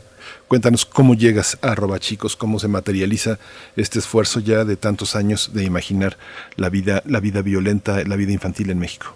Sí, eh, bueno, el, interés en, en, esta investigación surge en realidad de nuestro presente, ¿no? Tenemos hoy en día nueve reportes al día de personas entre 0 y 17 años desaparecidas y un poco mi preocupación era entender cómo habíamos llegado a este punto y tratar de rastrear aquel personaje que, bueno, nuestra generación conoce por las narraciones de nanas, abuelas, madres, tías, este, ¿no? Y familiares que buscaban eh, indicarnos las formas correctas de comportarnos, que era el robachicos, ¿no? Entonces, eh, mi interés eh, surgió primero por estudiar, ¿no? Cómo surge esa figura del robachicos y cómo va increciendo en la, en la sociedad mexicana eh, en términos de que la violencia, ¿no? que implica la privación de, de la libertad de, de, un niño, nos, nos lastima a todos, ¿no?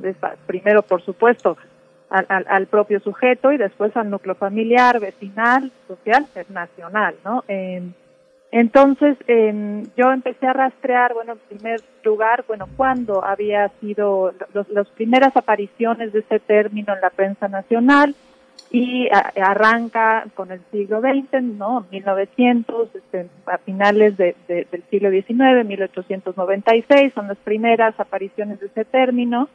Eh, y la prensa va eh, a, ir acompañando la construcción de esa figura, ¿no? Este, muy, muy conocida y muy, muy utilizada para disciplinar a la infancia eh, ya el periódico El Mundo estaba hablando en 1896 de que era verdaderamente alarmante el caso de niños secuestrados.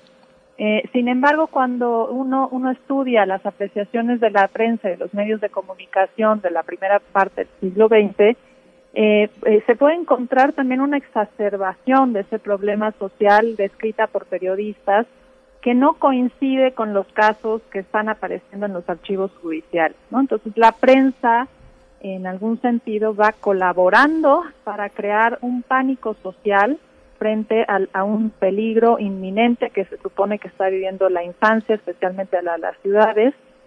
Y un poco lo que sostengo en el libro es que esos pánicos sociales que va construyendo la, la prensa eh, también contribuyen a ir excluyendo a los niños y a las niñas del espacio público, ¿no? Eh, entre entre algún, ¿no? En, en algunas cosas los van, eh, les van limitando su autonomía de circulación, los van haciendo cada vez más dependientes a la compañía de un adulto, ¿no? Y no se va educando una sociedad a cuidar a niños y niñas en el espacio público.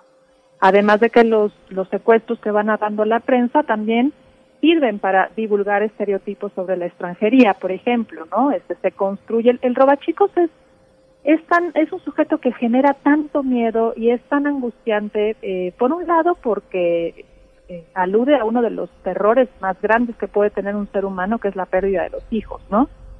Pero por otro lado, porque es un sujeto camaleónico muy difícil de identificar, no va vestido de una manera particular como podrían haberlo hecho los pachucos, por ejemplo, ¿no? Este, que eran fácilmente identificables por su vestimenta o los pistoleros de los años 40. El robachico puede ser un hombre eh, de clase alta o media, puede ser una mujer, eh, una contadora, como es la, la, la, secuestradora del niño Boigas, o pueden ser, ¿no? También esos ropavejeros que transitan por la ciudad y que cri cri este no nos habló en sus canciones de ellos no pero entonces la prensa construye estereotipos sobre esos sujetos camaleónicos y entonces no culpa a, la, a las poblaciones afromexicanas de ser chicos culpa a las poblaciones eh, y a las comunidades gitanas que transitan por la República Mexicana, culpan a las comunidades chinas, a los estadounidenses, ¿no? Siempre es como el otro, ¿no? hay como una incapacidad de decir eh, aquí estamos no este esto esto es sino eh, siempre es como una alteridad no en donde se construye el peligro y también la prensa va a generar no toda una nueva ansiedad en torno al cuidado de los niños a insistir en su, en su posición vulnerable no ante la dinámica urbana. Entonces bueno el libro trata de recoger como ese ese ambiente no de, de, de pánico de miedo y de constricción del, del, espacio público para la infancia. Así es, eh, Susana, pues convergen varios elementos en todo esto que nos estás platicando, cómo, cómo se maneja o cómo se manejaba en los medios de comunicación, eh, la parte del espacio público que se ha perdido con los años, porque hay que recordar, eh, pues nuestros papás nos llegaban a platicar esa seguridad con la que se sentían de pronto estar en, las calles o una semiseguridad tal vez, porque esta figura del robachicos no sé cuándo, eh, desde cuándo comienza a erigirse y cuándo ya la utilizamos de una manera más cotidiana, pero ¿qué pasa con estos espacios públicos que se han eh, ido eh, y que han ido cambiando conforme pasa el tiempo y significan lugares, lugares de peligro muchas veces en donde efectivamente los padres de familia tienen una responsabilidad enorme del cuidado de los hijos, pero ¿qué pasa también con la, con la autoridad? Ese es un, un tema que se puede explorar o cuáles son eh, han sido las causas de estos secuestros a niños, incluso desde las, el uso de las palabras, secuestro de niño, robo de niños, o cómo es que han ido cambiando estos conceptos. Me gustaría que nos hables un poco de este enfoque que das en, en el libro, Susana. Sí, eh, eh, sí, muchas gracias, Dayanira. Este, un poco lo que yo veo en el libro es que el Estado mexicano, ¿no? Que, que se constituye a lo largo del siglo XX como el gran administrador del espacio público, hace poco para garantizar la autonomía infantil en la ciudad, ¿no? Eh, mientras que en países mm, generalmente del norte global, ¿no? Eh, el miedo se utiliza para educar los cuerpos y las prácticas infantiles, ¿no? Para que los niños y niñas aprendan a, a evaluar cuáles son los riesgos urbanos y sepan reaccionar ante el peligro, no este, eh, puedan acudir a un lugar eh, puedan cruzar las calles de manera segura y, entonces se los educa cívicamente para desarrollar independencia no responsabilidad y autonomía. En México ese miedo se utiliza para limitar su presencia en el espacio público no y entonces qué hace el Estado deposita esa responsabilidad que tiene de protección no y de cuidado de niños y niñas en los padres y madres de familia no y entonces la prensa acompaña todo ese discurso, ¿no? Eh, hablando, por ejemplo, no deje usted salir a sus hijos, corre riesgo, ¿no? hay, hay muchas similitudes con lo que vivimos hoy, ¿no? Nos hace pensar todo esto en, en cuál es la posición que damos a los niños en una esfera social, ¿no? ¿Cuál, eh, ¿En dónde los colocamos? ¿Son, no, son sujetos capaces de... ¿por qué, ¿Por qué tenemos esas imágenes de que los niños van a ser incapaces de tener un tapabocas en la escuela, por ejemplo? ¿no? O sea, son imaginarios en torno a la infancia que construyen ¿no? ideas sobre las infancias en donde no les desarrollamos autonomía, independencia y responsabilidad, ¿no? sino todo lo contrario, los excluimos de los espacios públicos.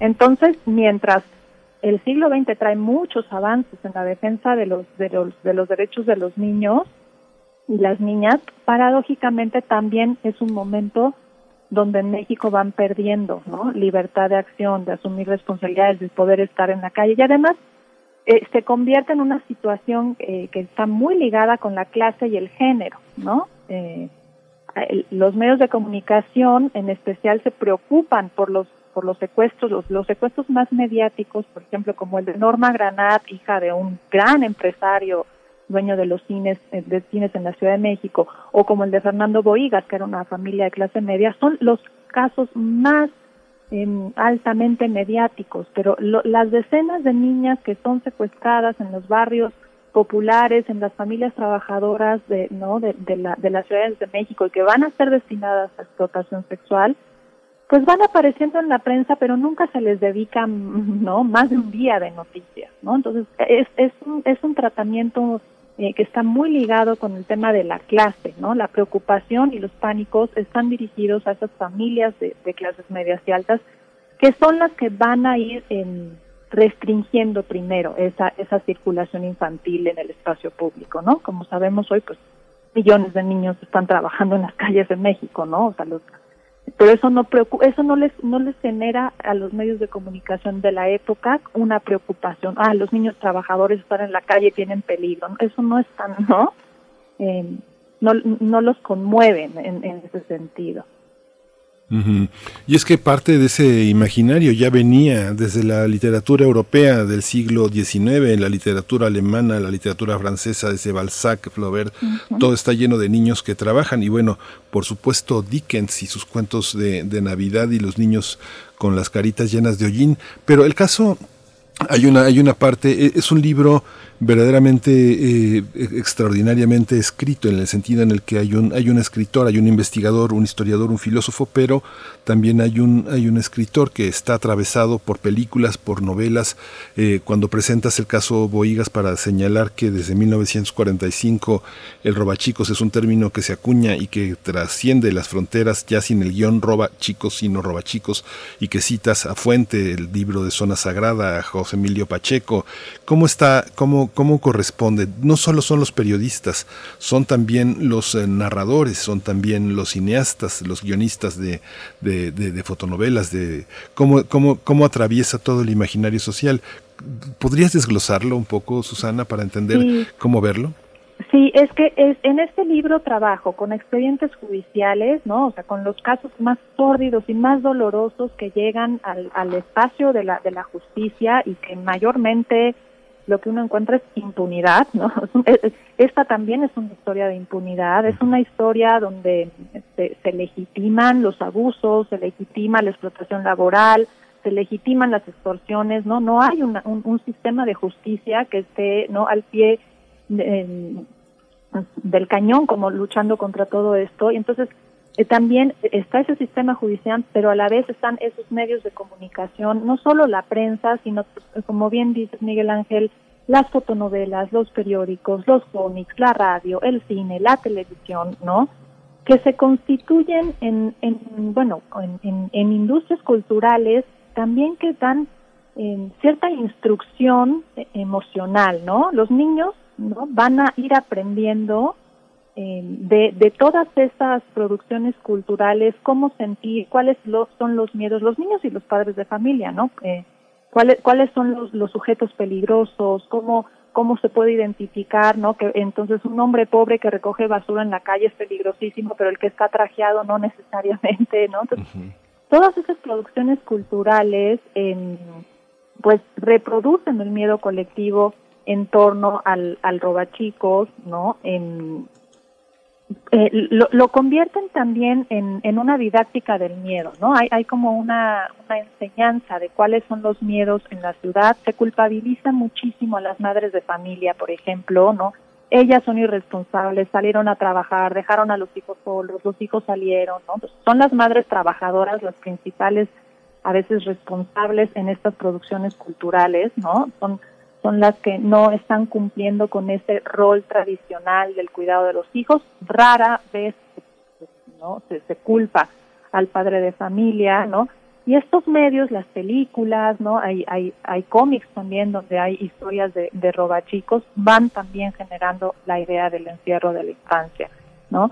Y, bueno, y construyendo esos estereotipos que también analizo en el libro, bueno, tenemos como la imagen del robachicos y eso incluso hasta, eh, bueno, pues eh, tenemos un, grabado de Posada en, el primer capítulo de José Guadalupe Posada, como la imagen es un hombre cargando un costal, ¿no? Donde eventualmente irá el, niño o la niña secuestrada, pero pero eso en realidad, digamos, no no, no encontré como encontré poquísimos expedientes eh, judiciales que aludieran a no a que los niños sean metidos en, en, costales, creo que uno o dos casos, ¿no? En, en decenas, ¿no? Pero los medios de comunicación construyen y esas industrias culturales, bueno, ese, ese es como la síntesis, ¿no? Un hombre pobre cargando un costal a su espalda, ¿no? Un, un ropavejero. Entonces, eh, y después también lo que construyen algunas fotonovelas y cómics es esta idea de, de que con la agencia infantil, con la acción de los niños, ellos pueden salvarse de los robachicos, ¿no? Este,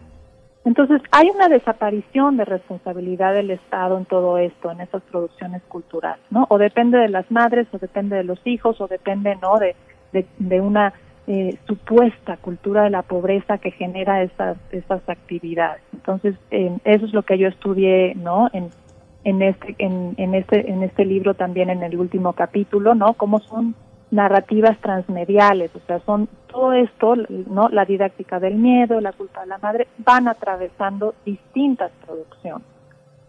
Bien, Susana, eh, pues una, una parte importante también es esta eh, eh, el miedo, el miedo propiamente, cómo se construye, cómo es que le llega a los niños. Y también esta, esta tentación de pronto de que todo se convierta en números, números, cuántos, eh, cuántos secuestros, hay gráficas, tablas, en fin, pero pues cómo es que aparecen en, tu libro, porque son historias en realidad, son historias, no son, no son números.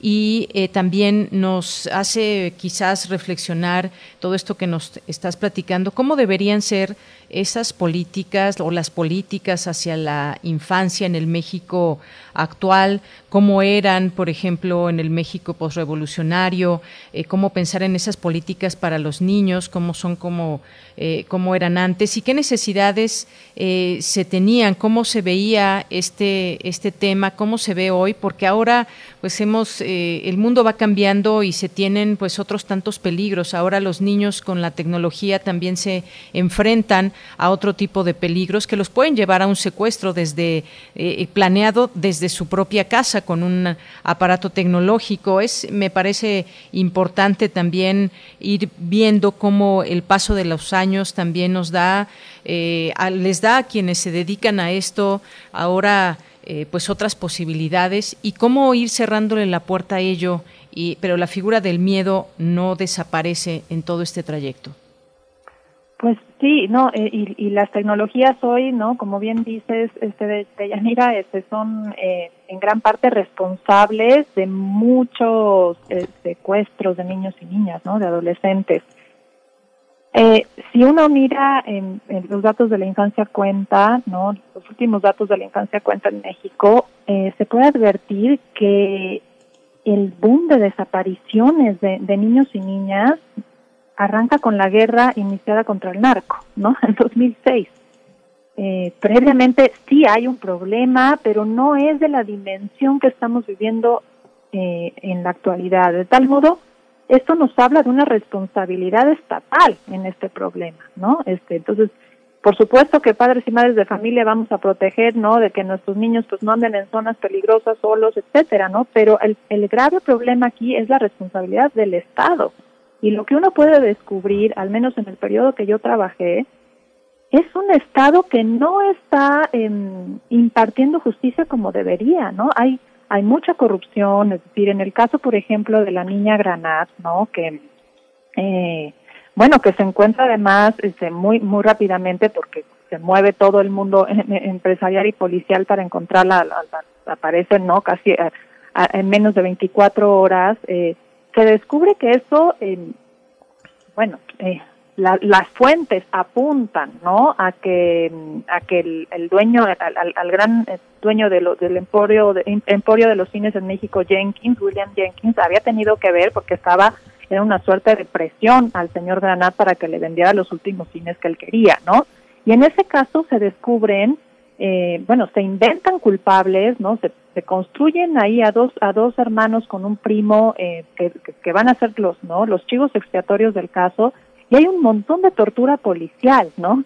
Y hay ahí unos tejemanejes jurídicos eh, donde se compran testigos, donde las autoridades del servicio secreto este, hacen quién sabe qué con el expediente. Entonces, eso nos habla de, un, de una impartición de justicia que no da cuenta de lo que, de lo que se necesita hacer para proteger a la infancia, ¿no?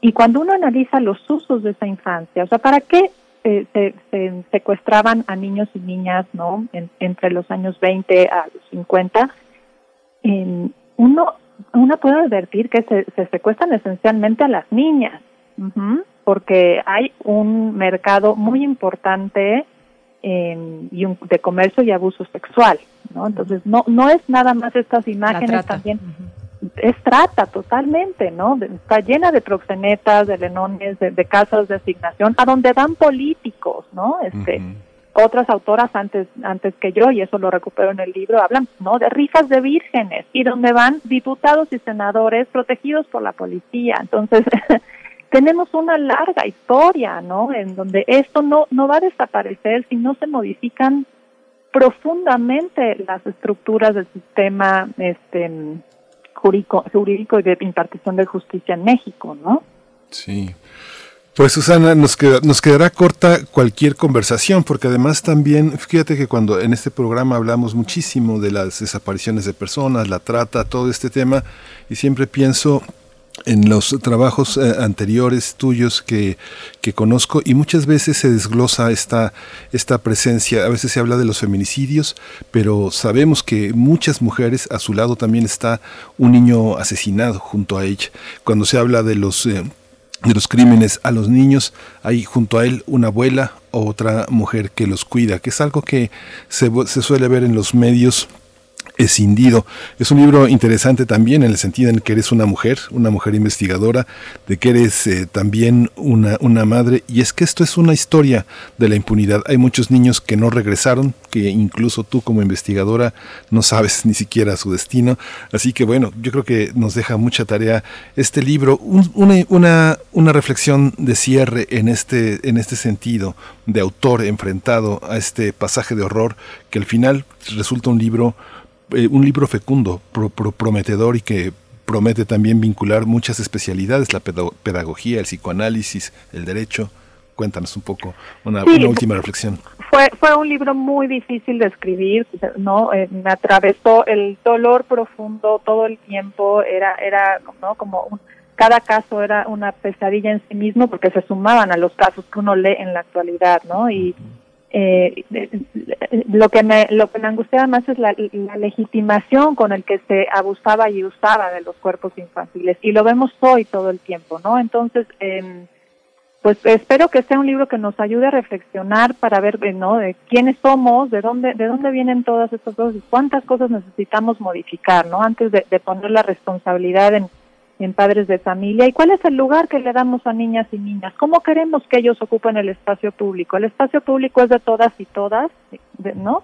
Sí, realmente, o solo es un espacio que, que, que va a ser cada vez más para los adultos. Y las discusiones hoy en el tema de infancia con pandemia creo que nos hacen reflexionar mucho en cuál es el espacio que le queremos dar a los niños. O sea, porque no cómo legitimamos la idea del encierro no eh, bajo la supuesta protección no de la infancia. Entonces nos hace pensar mucho en cuál es el lugar. El niño y la niña son eh, determinadas posiciones en una sociedad no y decía el Tate no que los esfuerzos de control social siempre son más fáciles de justificar si afirmas que vas a proteger a la infancia de los riesgos no entonces en cómo vamos a trabajar eso. Yo creo que no, no tengo una respuesta, más bien abro preguntas para, para pensar la posición que le estamos dando a niños y niñas hoy en el espacio público. Bien, Susana, pues muchas gracias por esta última reflexión, por esta conversación de este libro que sin duda nos, nos genera mucha, muchas inquietudes y me parece que eso es algo positivo, seguir platicando, analizando este, este tema eh, que tiene que ver con la infancia. Muchas gracias por estar con nosotros. A ustedes, mucho, mucho, mucho agradecimiento y un saludo muy grande al público. Gracias, gracias Susana Sosensky. Buen día. Ella es investigadora del Instituto de Investigaciones Históricas de la UNAM, profesora de la Facultad de Filosofía y Letras, doctora en Historia por el Colegio de México, que se ha especializado en la historia cultural de, del México del siglo XX, en particular la infancia, el consumo y los medios de comunicación. Sí, justamente.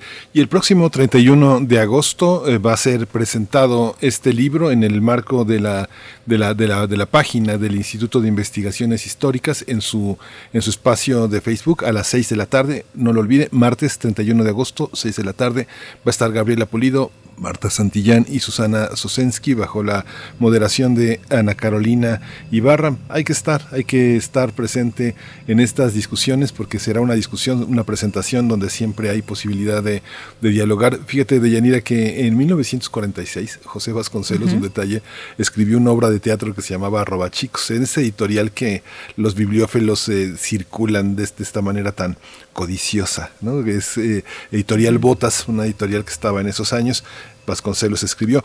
Pero nos vamos a ir con eh, con Gabriela Soto Laviaga, otra ensayista, otra investigadora que ha publicado en el Fondo de Cultura Económica Laboratorios en la Selva, Campesinos Mexicanos, Proyectos Nacionales y, y la creación de la píldora anticonceptiva. Todo esto en el comentario de la escritora y periodista Verónica Ortiz. Vamos a escucharlo. Saludo con mucho afecto al equipo de primer movimiento y a todos ustedes, todas ustedes quienes nos acompañan mañana tras mañana. ¿Es mexicana la píldora anticonceptiva?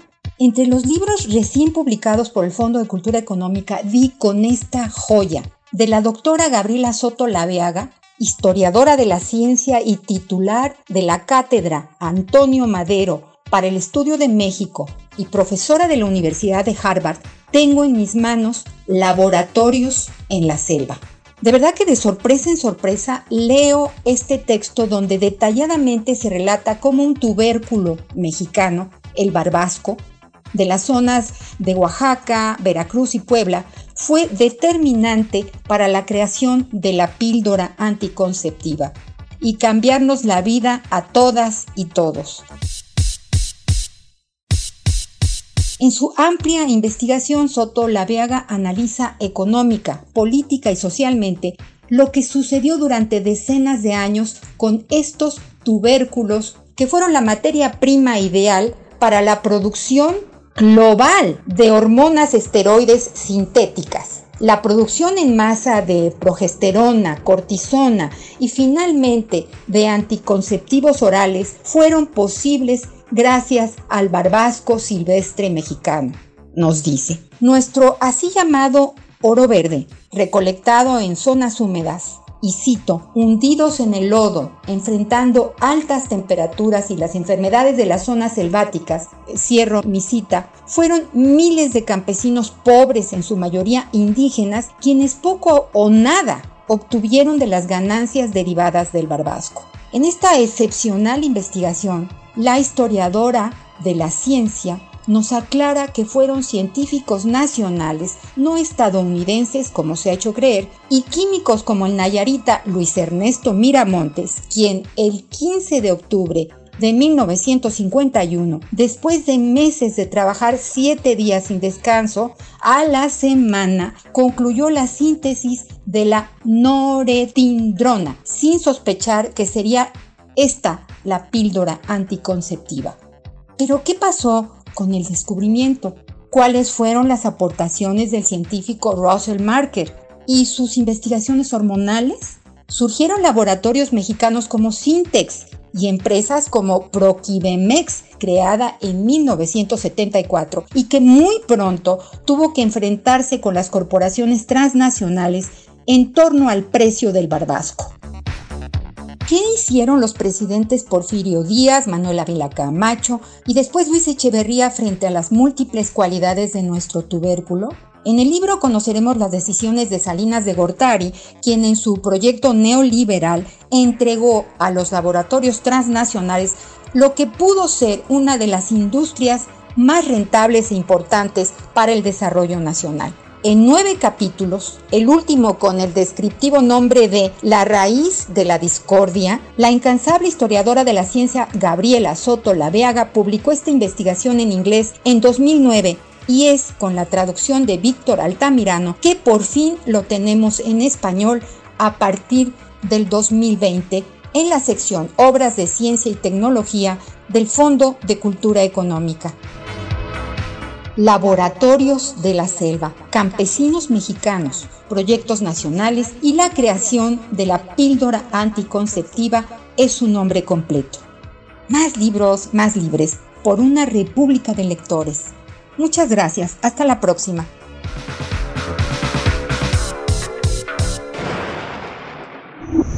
Primer movimiento. Hacemos comunidad en la sana distancia. Nota del día. El canciller Marcelo Ebrard confirmó ayer que Estados Unidos donará a México 3.5 millones de vacunas Moderna contra COVID-19. Durante la conferencia matutina en Palacio Nacional, el secretario de Relaciones Exteriores explicó que este fármaco requiere dos dosis y destacó que los estudios eh, demostraron un 93% de efectividad contra la enfermedad provocada por el SARS-CoV-2, así como su variante Delta. De acuerdo con la Organización Mundial de la Salud, la vacuna moderna contiene ARN mensajero y las dosis se pueden mantener refrigeradas a una temperatura entre 2 y 8 grados centígrados, por lo que en muchos casos no es necesario disponer de equipos para mantener la cadena de frío extremo. Hay que señalar que la Comisión Federal para la Protección contra Riesgos Sanitarios, conocida como la COFEPRIS, informó que el Comité de Moléculas Nuevas y Subcomité de Evaluación de Productos Biotecnológicos emitieron una primera opinión favorable por unanimidad para el uso de emergencia de la vacuna moderna. La COFEPRIS aclaró que aún queda pendiente eh, de la solicitud de uso de emergencia de la vacuna. Hugo López Gatel, subsecretario de Salud, escribió en su cuenta de Twitter que este paso nos permitirá utilizar las dosis que el gobierno de Estados Unidos enviará a nuestro país y así acelerar el Plan Nacional de Vacunación contra COVID-19. A propósito del envío de la vacuna moderna a México y de su inminente aprobación por COFEPRIS, vamos a hablar de estas características del fármaco y está con nosotros el doctor Sarbelio Moreno, él es infectólogo pediatra, es jefe del Departamento de Infectología del Hospital Infantil de México, Federico Gómez, de la Secretaría de Salud. Actualmente es director de Enseñanza y Desarrollo Económico. Eh, buenos días, doctor Sarbelio Moreno, qué gusto, qué bueno tenerlo de nuevo entre nosotros. Gracias por aceptar esta conversación. Como no, con mucho gusto, siempre eh, eh, aquí con ustedes en lo que yo pueda cooperar. Gracias.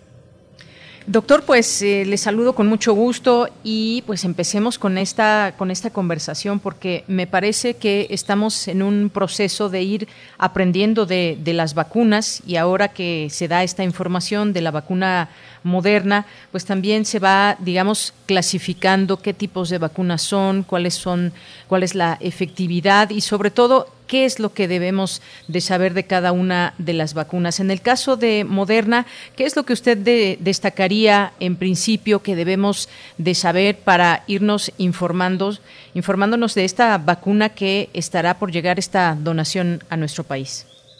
Bueno, pues es, eh, primero es una vacuna de ARN mensajero, eh, usa la misma tecnología que la vacuna de Pfizer, que ya también se utilizó o se está utilizando en México. Es una vacuna elaborada en Estados Unidos, en un laboratorio de Massachusetts, que está en, en, eh, contacto con NIH, que es este, que es, pues, es la de los Institutos Nacionales de Salud de Estados Unidos. O sea, esta es una, una vacuna que está muy ligada directamente a un programa de, de gobierno este, de Estados Unidos. Ellos la, la fabrican. Eh, es una vacuna que eh, va dirigida contra la proteína Spike, que es la proteína que usa para unirse el coronavirus al receptor de la enzima convertidora de angiotensina de nuestro cuerpo, de nuestras células, sobre todo respiratorias, pero que se expresan en todo el cuerpo.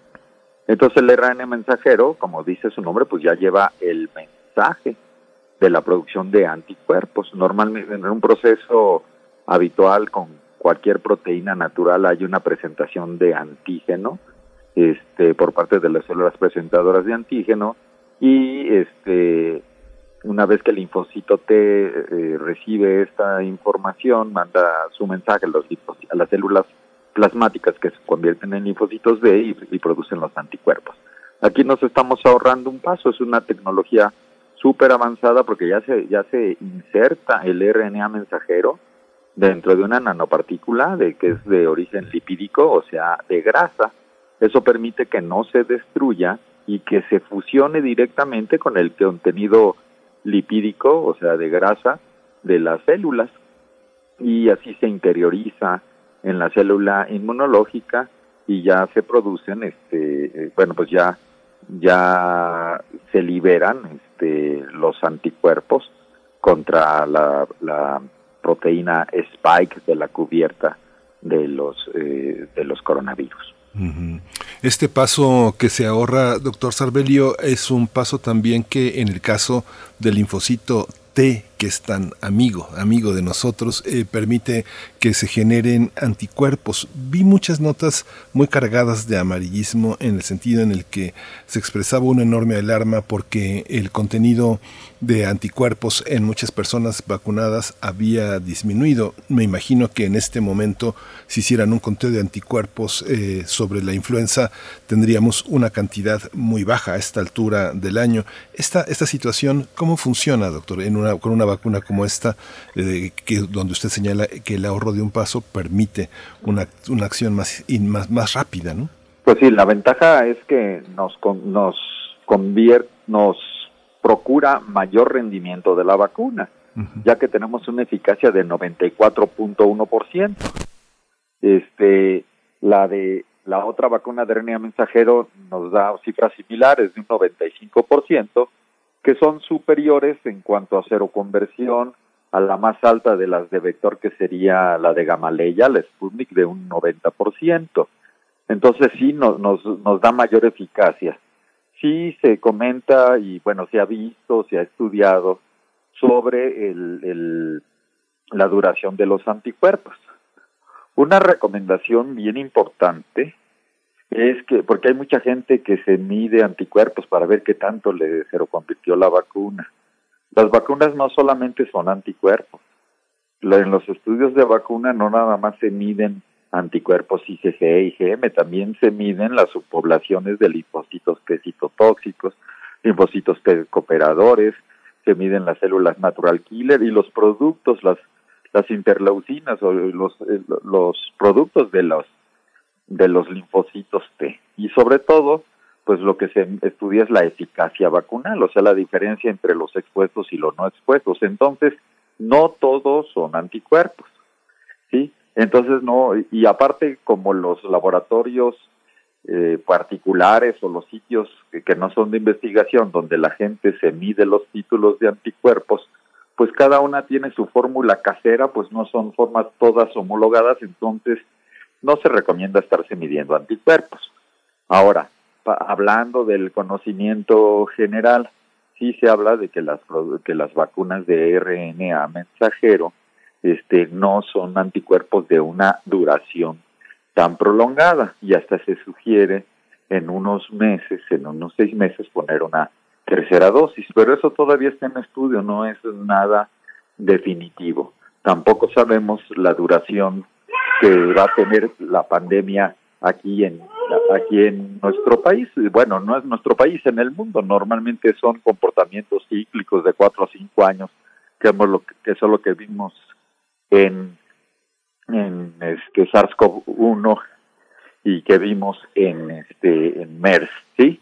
Eh, lo que pasa es que esta, esta, en esta ocasión, independientemente de lo que vaya a durar, pues la letalidad y la morbilidad es muy alta, independientemente del tiempo que dure, pues ya ha causado mucho daño y lo sigue causando en este momento. Entonces, más que preocuparnos por cuánto tiempo va a durar, que si se comporta biológicamente como sus antecesores, eh, pues eh, lo más seguro es que llegue un momento en que desaparezca. Si seguimos la tendencia ahorita de que esta tercera ola es la ola de los no vacunados, este, y que estas variantes nuevas, que son muchísimo más contagiosas, este, sí, la vacuna sí las está conteniendo, este no no este, esperemos que que pues el tiempo que duren estos anticuerpos sea lo suficiente. Y si es necesario como se esté estudiando no nada más con estas vacunas de RNA mensajero sino con incluso con algunas de vector pues sea muy probablemente necesario poner una dosis extra en algún momento. Bien. Eh, doctor Cervelio, yo quisiera preguntarle ahora en torno a esta vacuna de Moderna. Ayer, eh, ayer eh, leímos a través de las noticias que en Reino Unido se aprueba esta vacuna de Moderna para jóvenes entre 12 a 17 años. Se había aprobado antes entre 18 a 29 años, pero se aprueba ya en Reino Unido y esto, de esto aún no se habla en nuestro país. Eh, todavía no sabemos qué vacunas o cuándo llegarían para niños en estas, en estas edades, pero es importante ir conociendo también estas posibilidades que se van dando en otras partes del mundo. Apenas un puñado de países hoy en día están aplicando la, la vacuna a los más pequeños, a las edades más tempranas, y esto es, abre una posibilidad de pensar en que Moderna o alguna otra vacuna, Pfizer, también se está aplicando en niños, pues pueda llegar en algún momento eh, a México, quizás este año, y sobre todo, pues de cara a toda esta apertura ya de actividades escolares eh, también. ¿Qué, ¿Qué nos puede decir sobre ello? Bueno, sí, precisamente la semana pasada salió en New England Journal of Medicine ya los resultados del ensayo clínico controlado acerca de la eficacia de la vacuna eh, de RNA mensajero moderna este, en la población de 12 a 16 años, conteniendo una eficacia del 100%, con efectos secundarios mínimos y unos títulos de anticuerpos muy importantes, ¿sí? Sería la segunda vacuna eh, en general y, y por supuesto es la segunda vacuna de RNA mensajero que, que, se, que concluyen los estudios en niños. Ya la vacuna Pfizer está aceptada ya desde hace un par de meses para la población a partir de los 12 años en Estados Unidos. No creo que tarde la moderna porque ya se hizo en el, Reino Unido, pero siguen más o menos los mismos pasos.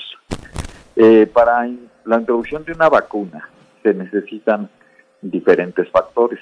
Por supuesto que a cualquier sector de la población va a beneficiar la vacuna. Eh, en los países donde se tienen los recursos para vacunar a toda la población al mismo tiempo, este, pues no, no, no causa ningún problema. Aquí en México ya desde eh, hace un par de meses fue aprobado por la COFEPRIS para su uso pediátrico también la vacuna Pfizer, pero eh, una cosa es ser aprobada y otra cosa que otra es que ya exista un programa dedicado a que se a que se aplique la vacuna. En los países en desarrollo, como el nuestro, en que la vacunación se hace de acuerdo a las dosis que se van disponiendo, de acuerdo a la accesibilidad en el mercado y la capacidad económica para irlas adquiriendo, que es muy diferente a lo que ocurre en los países que producen, que manufacturan estas vacunas, pues se hace de manera descendente, de grupos de mayor riesgo a grupos de menor riesgo. Nosotros todavía tenemos algunas necesidades, todavía tenemos grupos de mayor riesgo que todavía no están completamente copadas. Lo que habla, lo que dice la, bueno, los eh, muchos este eh, eh, científicos, epidemiólogos que lo expresan en la British Journal of Medicine es que se corre el riesgo de que vacunamos en poblaciones de más bajo riesgo se, se, traslade el grupo de riesgo a, bueno, se, haya mayor problema en los grupos de mayor riesgo. Entonces esto este, no, no, no significa que no se vayan a poner, sino que se tiene que ir haciendo de manera escalonada conforme vayan este, eh, terminándose de vacunar los grupos de mayor riesgo. ¿sí? Un grupo que es bien importante es el grupo de los de comorbilidades. Por ejemplo, en estos eh, adolescentes y niños con comorbilidades, eh, yo creo que sí sería muy prudente comenzar a vacunar independientemente de que se tuviera este, ya la vacunación universal para los niños, para los más pequeños. Y algo que sí es muy importante que les quiero decir es que pues salen muchos anuncios que está, se están muriendo muchos niños o están padeciendo muchos niños o se están llenando los hospitales y, y existe una vacuna. No, está aprobada en adolescentes en algunos países, en los grupos más pequeños todavía no se encuentra aprobada, este, entonces no es un problema de México, es un problema mundial. Este, por supuesto que los ensayos clínicos controlados, tanto de Pfizer como de Moderna, para la población a partir de los 18 meses ya van muy, perdón, a partir de los 6 meses ya están muy avanzados, ¿sí? Dos, dos grupos, el grupo de, este, de 6 meses a 5 años y el grupo de 5 a 12 años, ya van muy avanzados, ¿sí? De hecho, hay una petición por parte de la Academia Americana de Pediatría a la FDA que se apruebe la vacuna en estos grupos de edad, aún antes de terminar los seguros de, los estudios de seguridad y eficacia, porque están programados para terminar en 2022 y 2023 para las diferentes vacunas, y pues este es un tiempo que ya se nos adelantó mucho la variante Delta, este, y, y bueno, pues en general el COVID, entonces, este, tomando en cuenta la experiencia que se ha tenido en los otros grupos de edad y la inocuidad de la vacuna, eh, este, pues que se, que se aprueben antes de que sean culminados este tipo de estudios. Bajo un criterio de emergencia. Por supuesto. Sí, pues doctor eh, Moreno, muchas gracias. Esta parte de la, de la infancia, justamente en el contexto del regreso a clases, eh, al único que nos lleves a, tener, a tener cuidado, a multiplicar los cuidados hacia los niños y dejar de verlos como un peligro, como se ha, ha sido esta narrativa. ¿Es así? Sí, por supuesto. Eh, la transmisión escolar no es alta, es baja eh, los países escandinavos donde, es, bueno, eh, que tienen una disciplina muy importante y que las escuelas están dotadas de todo, hasta de una logística, y son logísticas este, que tienen como base algunas programadas por la UNESCO y por la Organización Mundial de la Salud, ¿no? No nada más, pero que han adoptado los diferentes eh, gobiernos de los países, este, pues eh, hacen que, que la ida a la escuela sea segura.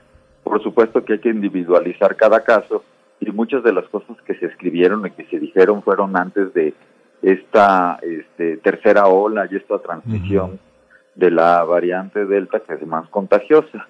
Eh, yo soy de la opinión que si la escuela en la que van los niños, independientemente que sea particular o de gobierno, eh, confiere o presta las garantías para que el regreso sea seguro, pues yo creo que adelante si se tiene duda en casos particulares, tanto escuelas de, de, las escuelas públicas o escuelas eh, privadas, pues eh, el, familiar tiene el derecho de, de que vayan o, que no vayan. Pero lo que sí les quiero decir es que los niños se contagian en, los centros comerciales, este, en los centros recreativos. Es raro que se contagien en la escuela, así como pasa con muchos trabajadores, incluyendo trabajadores de la salud, que a la hora que se buscan los clústeres que tienen en común, eh, eh, pues no fueron en un área hospitalaria, sino este, muchos fueron en un área este, de convivencia. Entonces, de esta manera ocurren todos, entonces, eh, pues depende del objetivo a la, hora de emitir una opinión, si es un objetivo político, si es un objetivo, pues depende, pero desde el punto de vista científico, desde el punto de vista de salud, los niños no, no se contagian tanto en la escuela, este, la transmisión escolar sobre, este, no es eh, tan importante, por supuesto, pues falta ver cómo nos enfrentamos a esta nueva variante y a, esta eh, tercera ola. Pero sí, yo les pido a los papás que sean muy cuidadosos en los sitios ajenos a la escuela, que es donde se están contagiando ahorita antes de entrar. Muchas gracias, doctor Salverio Moreno. Muchas gracias. Esta opinión, esta precisión, pues nos alienta y nos, eh, y nos compromete mucho con, el cuidado. Muchas gracias, doctor eh, Moreno, infectólogo y pediatra. Muchas gracias por su opinión. A sus órdenes. Hasta pronto. Muchas gracias, doctor. Y bueno, con esto nos vamos al corte. Vamos a despedir también, por supuesto, a la radio Nicolaita, la Universidad Michoacana de San Nicolás de Hidalgo, que transmite por el 104.3 en Morelia. Vamos a hacer esta pausa y regresamos con mucho más aquí en Primer Movimiento. Síguenos en redes sociales. Encuéntranos en Facebook como Primer Movimiento y en Twitter como arroba PMovimiento. Hagamos comunidad.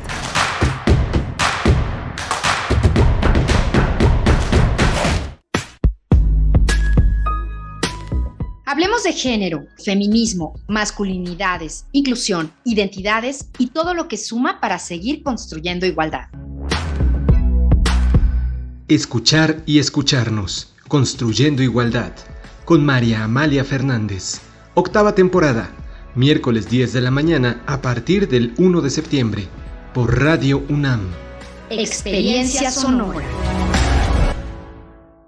Enchula tu colonia no ha terminado. En julio y agosto acude a las asambleas de información y selección en tu comunidad. Conoce a fondo los proyectos ganadores de la pasada consulta de presupuesto participativo y forma parte de los comités de ejecución y vigilancia junto con tus vecinas y vecinos. Consulta fechas y horarios en www.ism.mx o en tu dirección distrital más cercana. No olvides tu credencial para votar y cubrebocas. Con participación, todo funciona. Instituto Electoral Ciudad de México. In Memoriam. La generación de la onda se reduce a dos, Gustavo Sainz y José Agustín, y por un pelito, Parménides García Saldaña. Quizá proceda una nueva clasificación, esta es una propuesta mía. Eh, luego vienen los colados o entenados, como diga usted, los colados o entenados, un montón y del montón que ni caso tiene mencionar. Estos son ajustes de cuentas generacionales, no hagan mucho caso.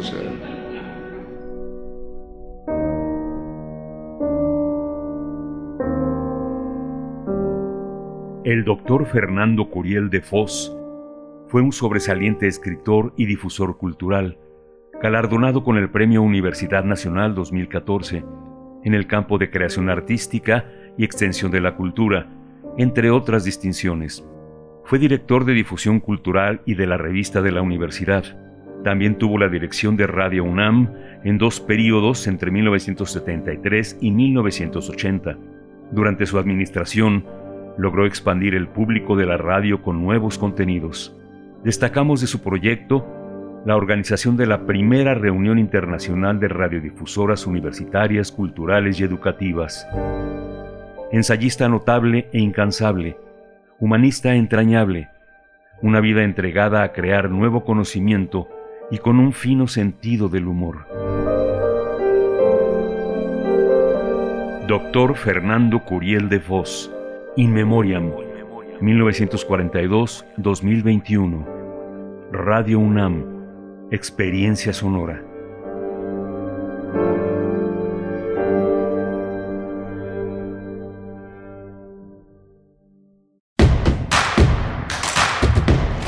Encuentra la música de primer movimiento día a día en el Spotify de Radio UNAM y agréganos a tus favoritos.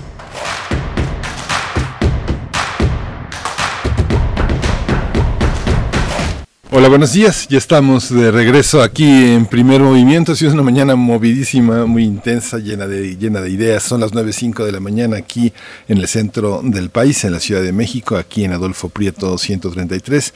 Arturo González está en la operación de los controles técnicos, conduciendo, timoneando esta, esta, esta nave en las aguas procelosas de la radio.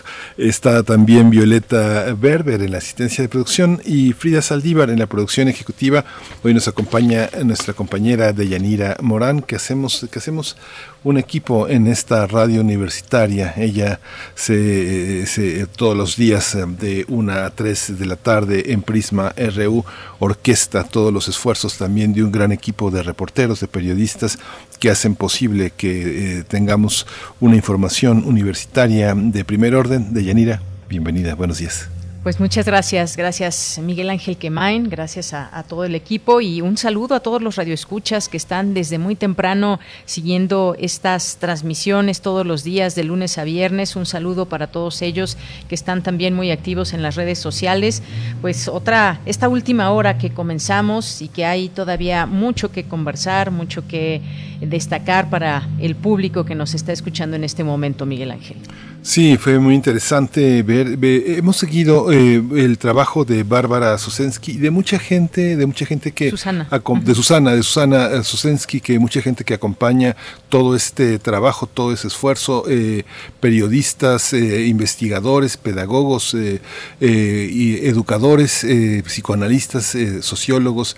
Es un trabajo muy interesante sobre las representaciones de la infancia y cerrarla ahora con la precisión del doctor Sarbelio Moreno sobre la necesidad de cuidar a los niños de sus incursiones en la playa, en los centros comerciales, en los centros de diversión, que forma parte de los memes de Yanira. Me da risa porque eh, están en todas partes a, la, a merced de todos los contagios, pero la escuela no, la escuela no. La escuela no hay que, no hay que volver, es un peligro y los niños son un peligro para los adultos, para los adultos mayores. Creo que hay que reflexionar y revisar prácticamente gran parte de los valores con los que iniciamos la pandemia y con la que nos hemos ido desarrollando con ella, ¿no?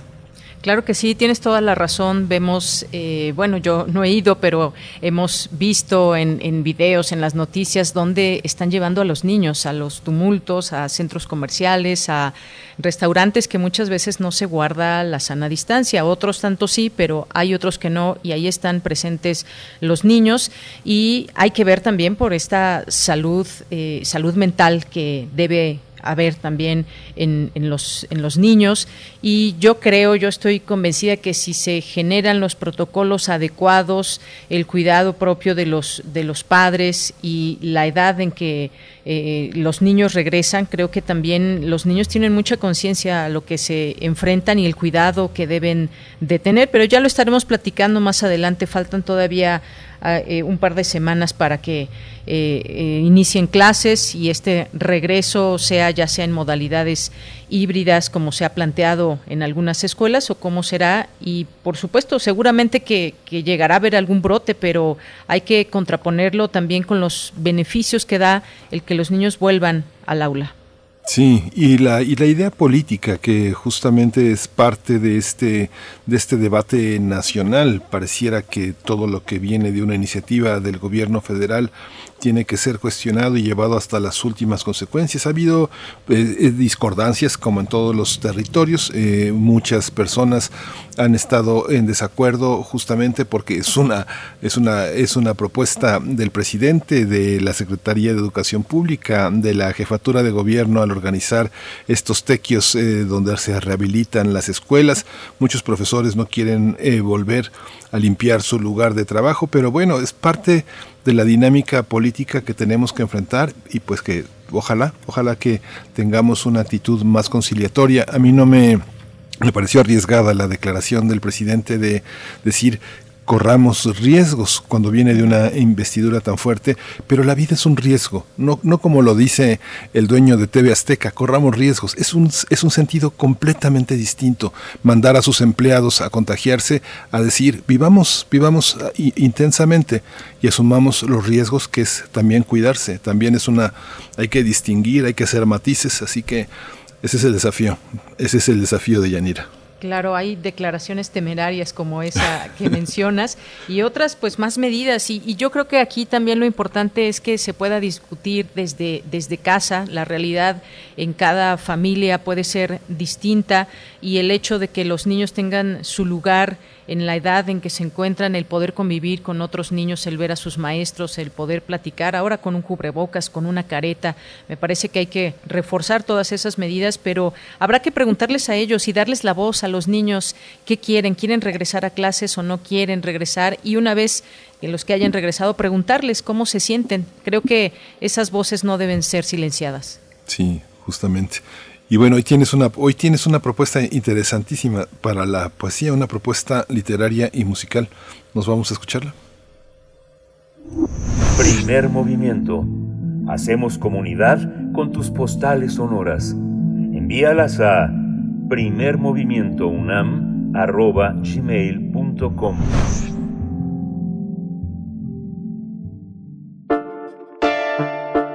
Es hora de Poesía Necesaria. Claro que sí, Miguel Ángel, traigo esta propuesta para nuestro público.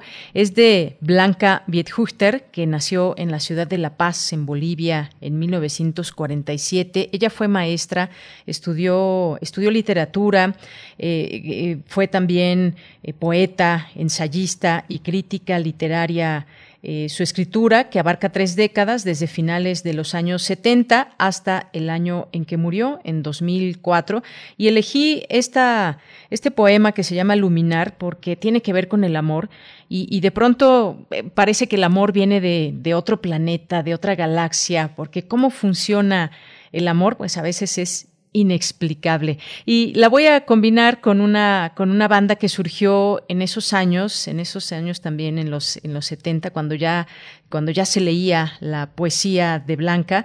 Este, esta banda se llama B-52 o B-52, que surgió a finales de los años 70 y además es una, es una banda, es una de las historias más extravagantes del universo que me parece porque exploran los planetas de la música.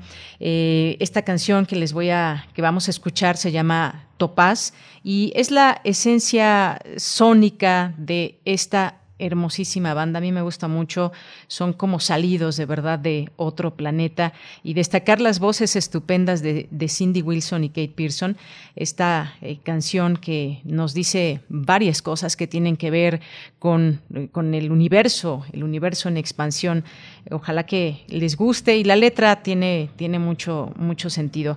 Así que me, me arranco con Luminar de Blanca Viethuchter.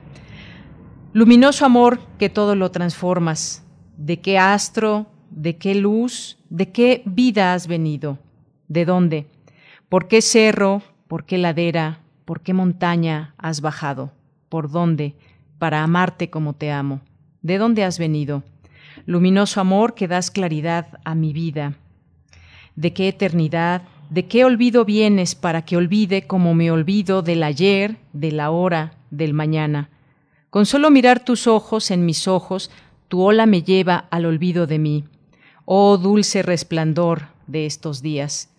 Dime cuándo has pulsado el mundo con mano fuerte para disponer como dispones otro aire en el rumor de las horas, otro olor en el polen de la vida, un fulgor de flor en filo horizonte de la noche.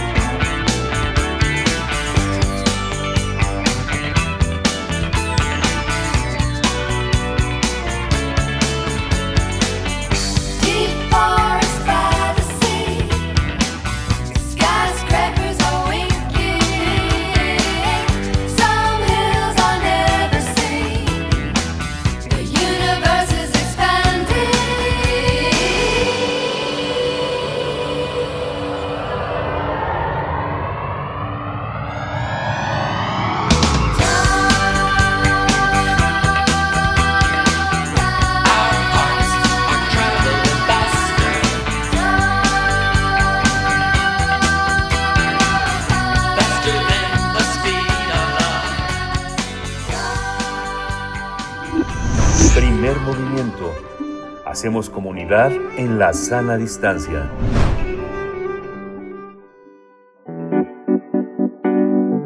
La mesa del día. 1863, El sitio y la caída de Puebla. Este es el título del más reciente libro de Iván López Gallo, quien invita a conocer este periodo que no es tan conocido en la historia de nuestro país.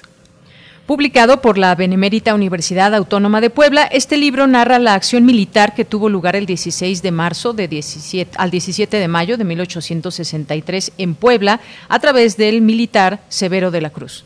De acuerdo con el autor, se trata de una novela histórica enriquecida con una gran cantidad de obras especializadas, literarias y de divulgación. El personaje principal destaca que el sitio y la caída de Puebla no desmerece junto a la célebre jornada en la que las armas mexicanas se cubrieron de gloria, como dijo el general Ignacio Zaragoza, e incluso puede compararse con la batalla de las Termópilas, en la, en la que 300 espartanos se sacrificaron para frenar el avance del ejército persa y evitar convertirse en sus esclavos. Vamos a conversar sobre esta fecha en la historia de México y está ya con nosotros en la línea Iván López Gallo. Él es escritor, historiador y periodista y es autor de este, de este libro 1863, El sitio y la caída de Puebla. Bienvenido Iván, buenos días.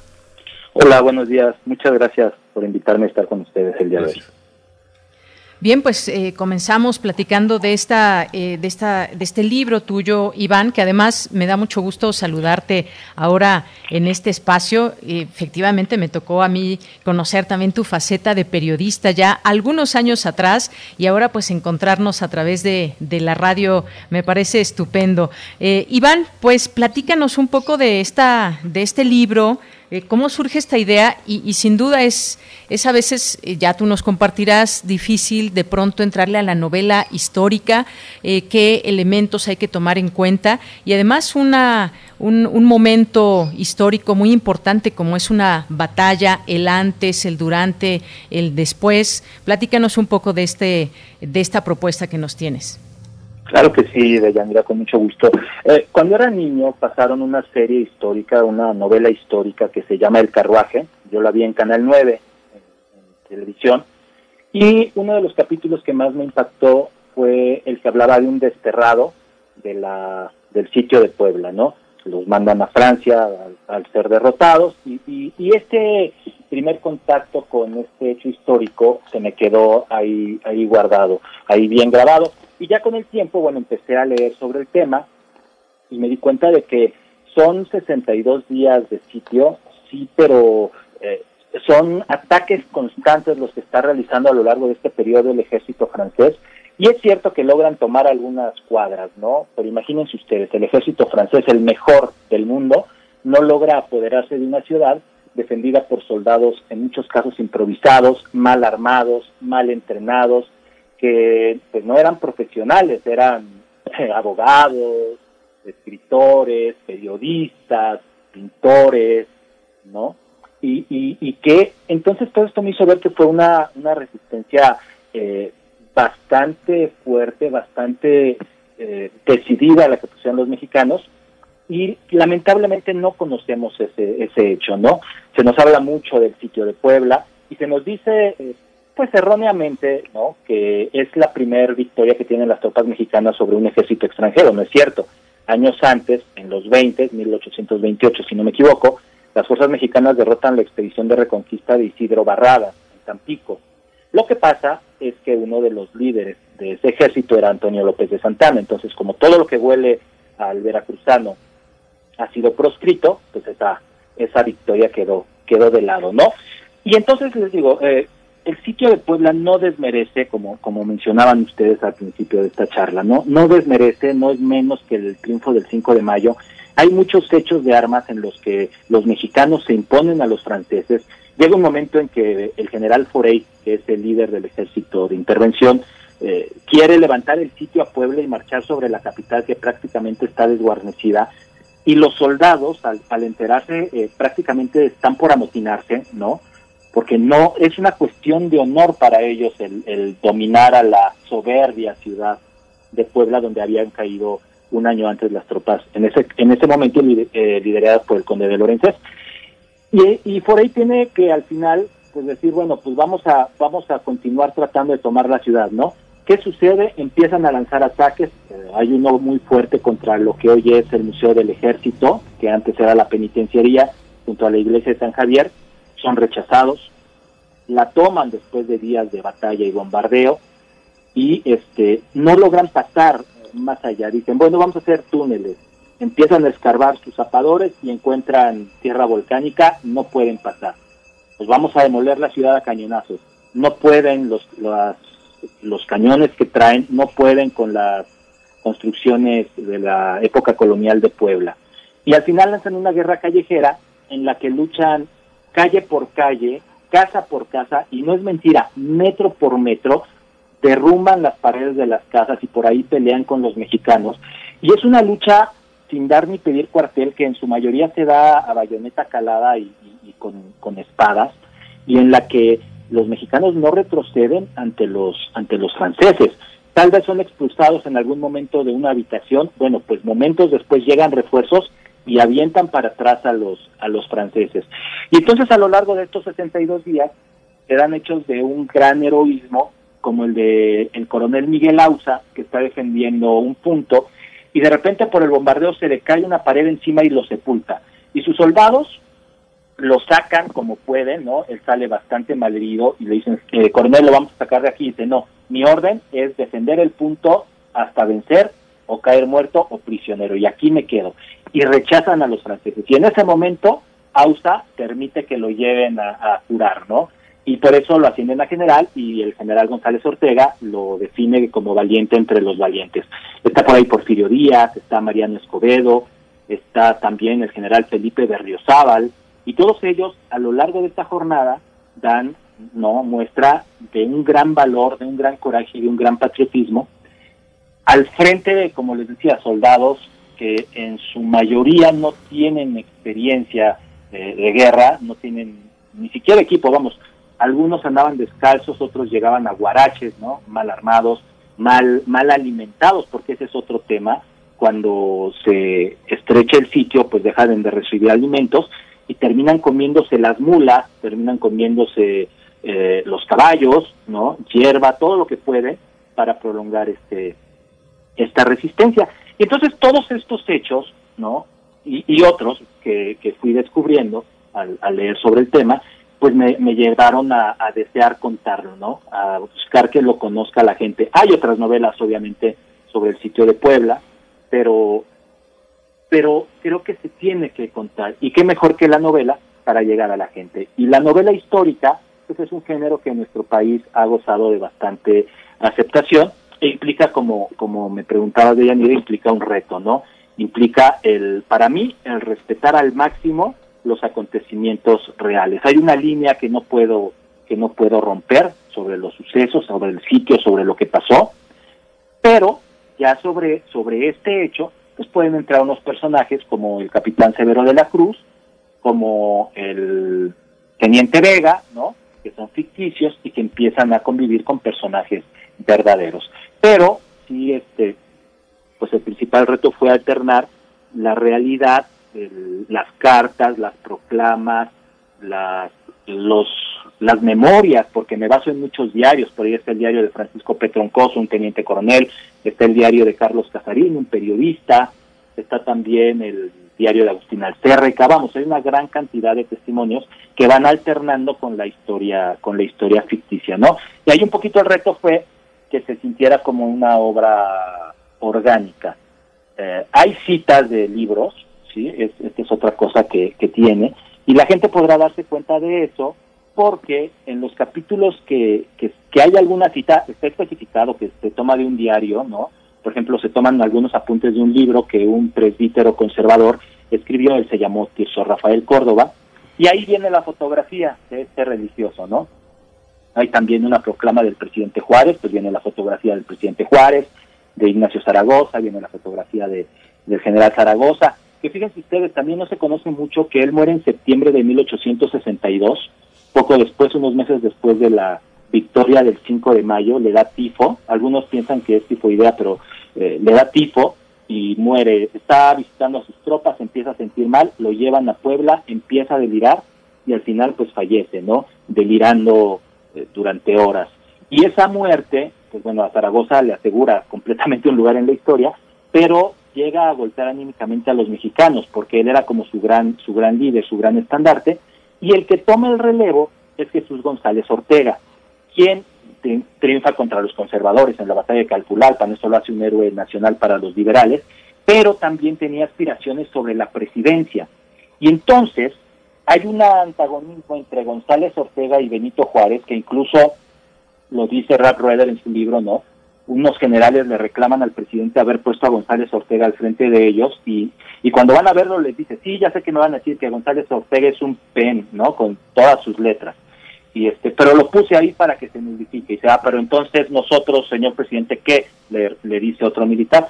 Ustedes están para obedecer. Los hombres no son nada las ideas lo son todo no le, le responde Juárez y hay otro personaje que es Ignacio Comonfort que es el líder del ejército del centro que tenía que apoyar al ejército de Oriente, que es el que comanda González Ortega.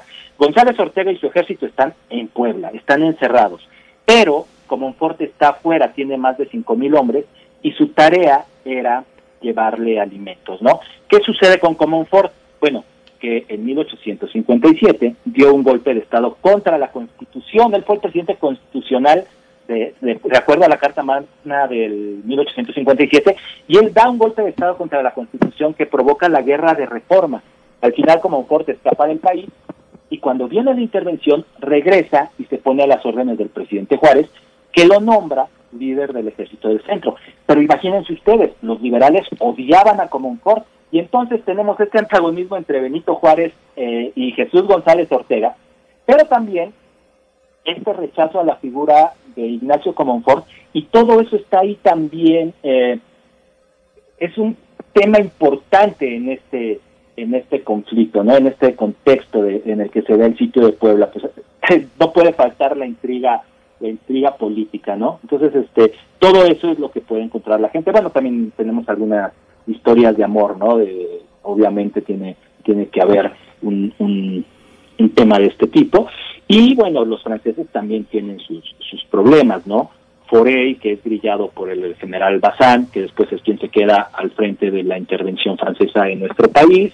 Y el tema de los, como mencionábamos, ¿no? Los soldados que desean, que lo que desean hacer es tomar Puebla para vengar la derrota y la vergüenza que sufrieron un año antes, y que al final, pues lo que hacen es, ante la imposibilidad de, entrar ¿no? a viva fuerza por la ciudad, que es lo que querían, no pueden, ya decíamos, no pueden por abajo, no pueden destruirla con un bombardeo, que González Ortega estaba dispuesto a eso, él dijo, yo estoy, yo sé que Puebla puede quedar completamente destruida y no tengo problema porque esas son mis instrucciones, resistir hasta el final, y no pueden tomar la calle por calle los franceses, entonces lo que deciden es estrechar el cerco, ¿no? cerrarlo completamente y ahorcarlos por hambre.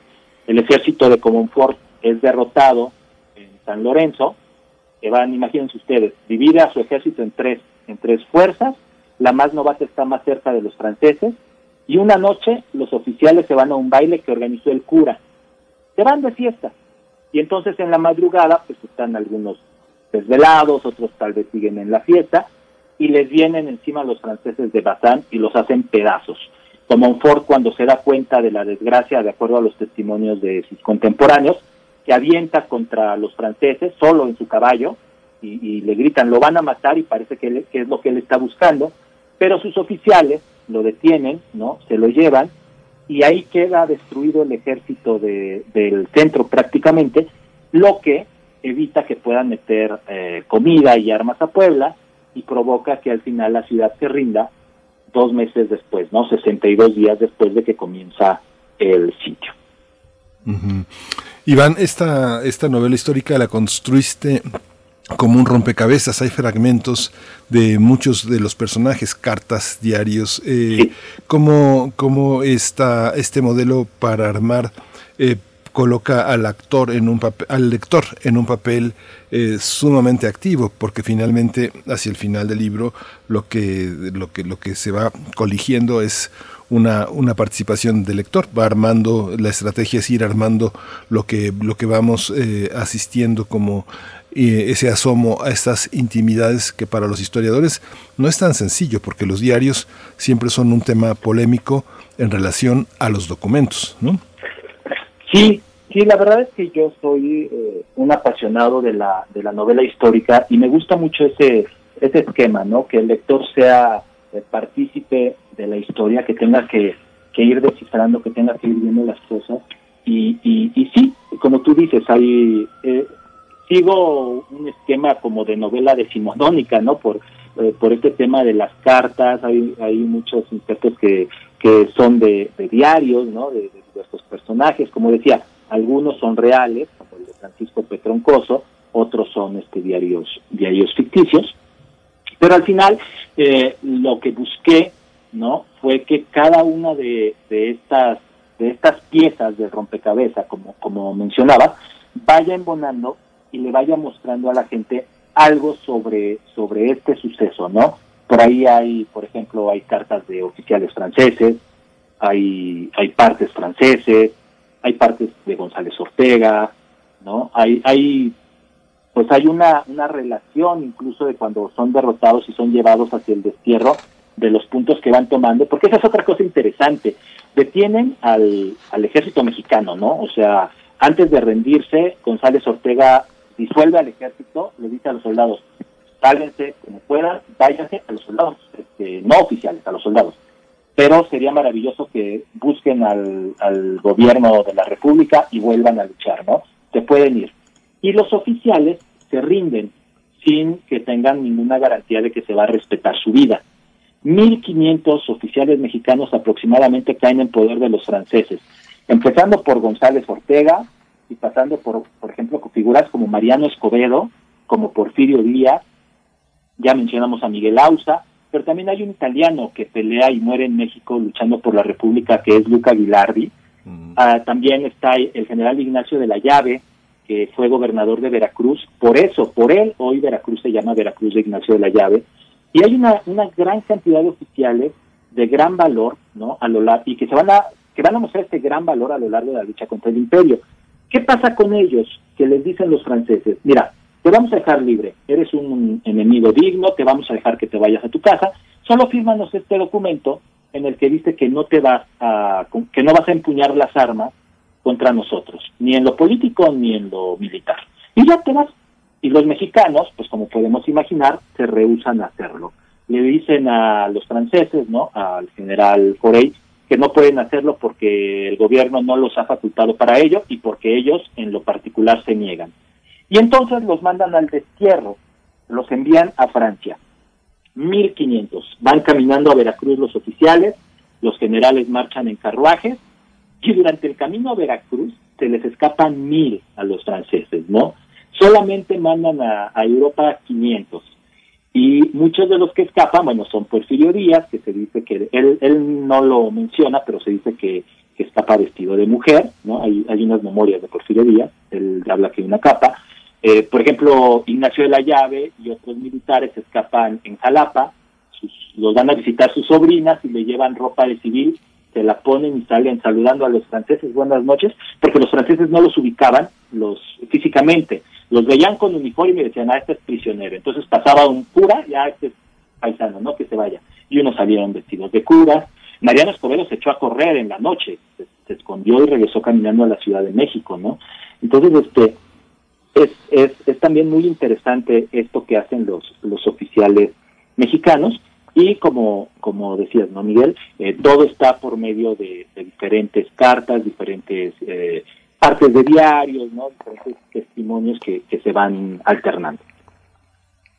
Bien, eh, Iván, pues de todo esto que nos platicas, destacar eh, varias cosas. Esto que mencionas, respetar al máximo los sucesos reales, que eso ya de entrada nos lleva a saber que vamos a encontrar esas eh, partes reales. Y eh, pues a mí me, me, gustó, y ya un poco platicándole al público, también para recomendarles este libro, eh, pues que a través de los, de los personajes podemos tener esa parte también muy cercana de, pues cómo eh, tomar Puebla, qué significaba para los franceses, cómo veían los franceses a, a, los mexicanos, que muchas veces era como los indios salvajes, eh, qué pasaba de un lado, qué pasaba de, otro, cómo era su artillería, sus tácticas de guerra, e incluso el papel también de la prensa, porque haces mención de algunos, algunos eh, panfletos, algunos, eh, algunos medios de comunicación como el siglo XIX, el diario oficial, el, el monitor republicano, entre otros. También todos estos elementos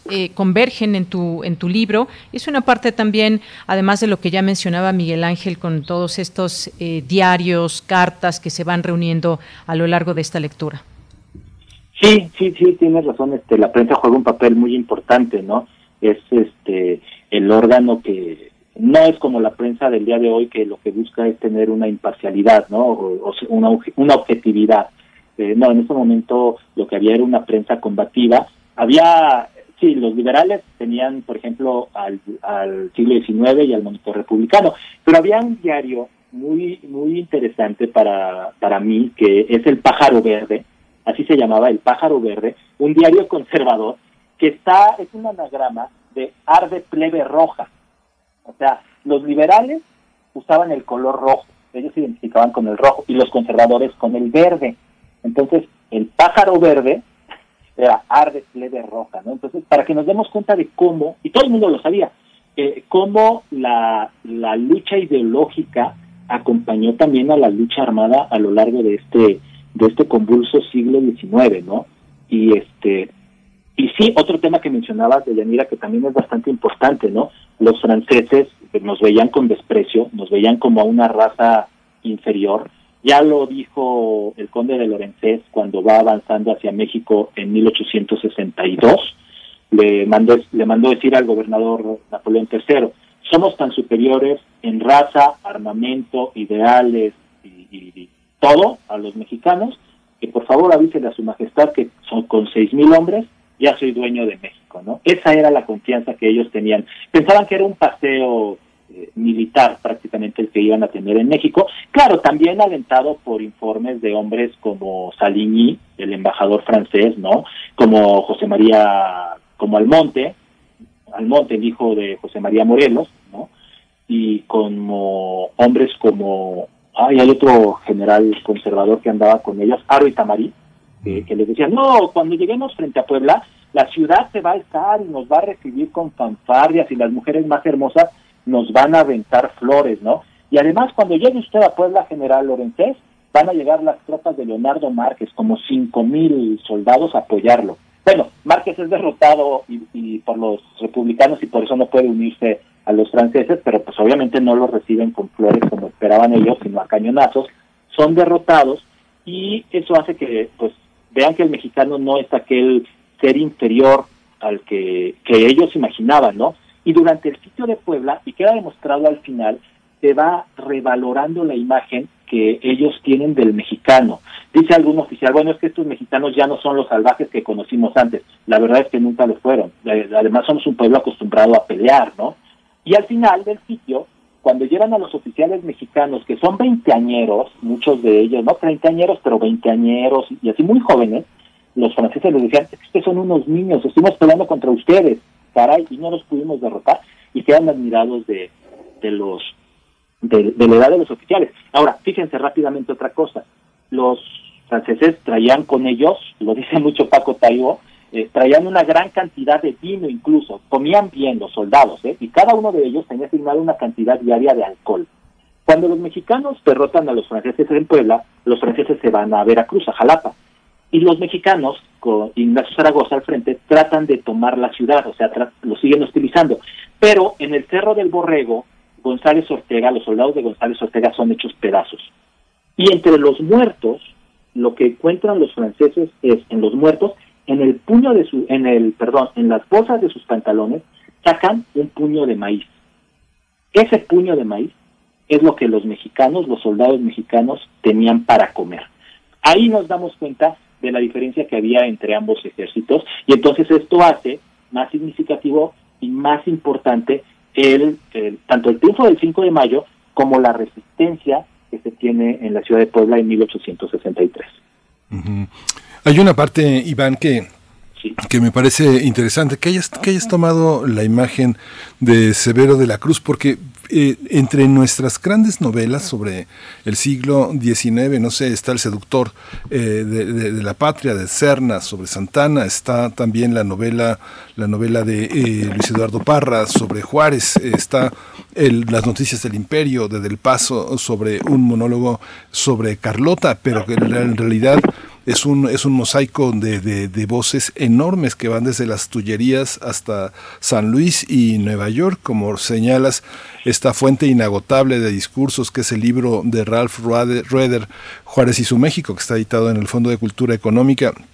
¿Por qué decidiste un personaje ficticio y, y, y, no un personaje polémico, polemizar en esos claroscuros que, que no es tan fácil en aquellos momentos donde los prohombres no tenían no, creaban documentos tan, tan importantes, ni siquiera Juárez, ¿no? A pesar de que tiene las cartas a mis hijos, las cartas a Margarita, ni siquiera hay un testimonio tan intenso, este, si uno ve sus boletas de calificaciones, las cartas que le dirige a sus a sus, a sus, colegas magistrados sobre la construcción del registro civil de una, de una nación, ni siquiera Díaz, a pesar de que es un hombre que tuvo tantos años para verse a sí mismo, ¿por qué decidirte por, por, por Severo de la Cruz? Sí, eh, esa es una muy buena pregunta. Y, bueno, don Benito era un hombre muy esquemático, ¿no? este, pero bueno, eh, fíjate que mucha gente conoce a Juárez, conoce a Díaz, ¿no? Conoce a pues, a Ignacio Zaragoza, a los grandes, a los grandes hombres o a los grandes caudillos y políticos, ¿no?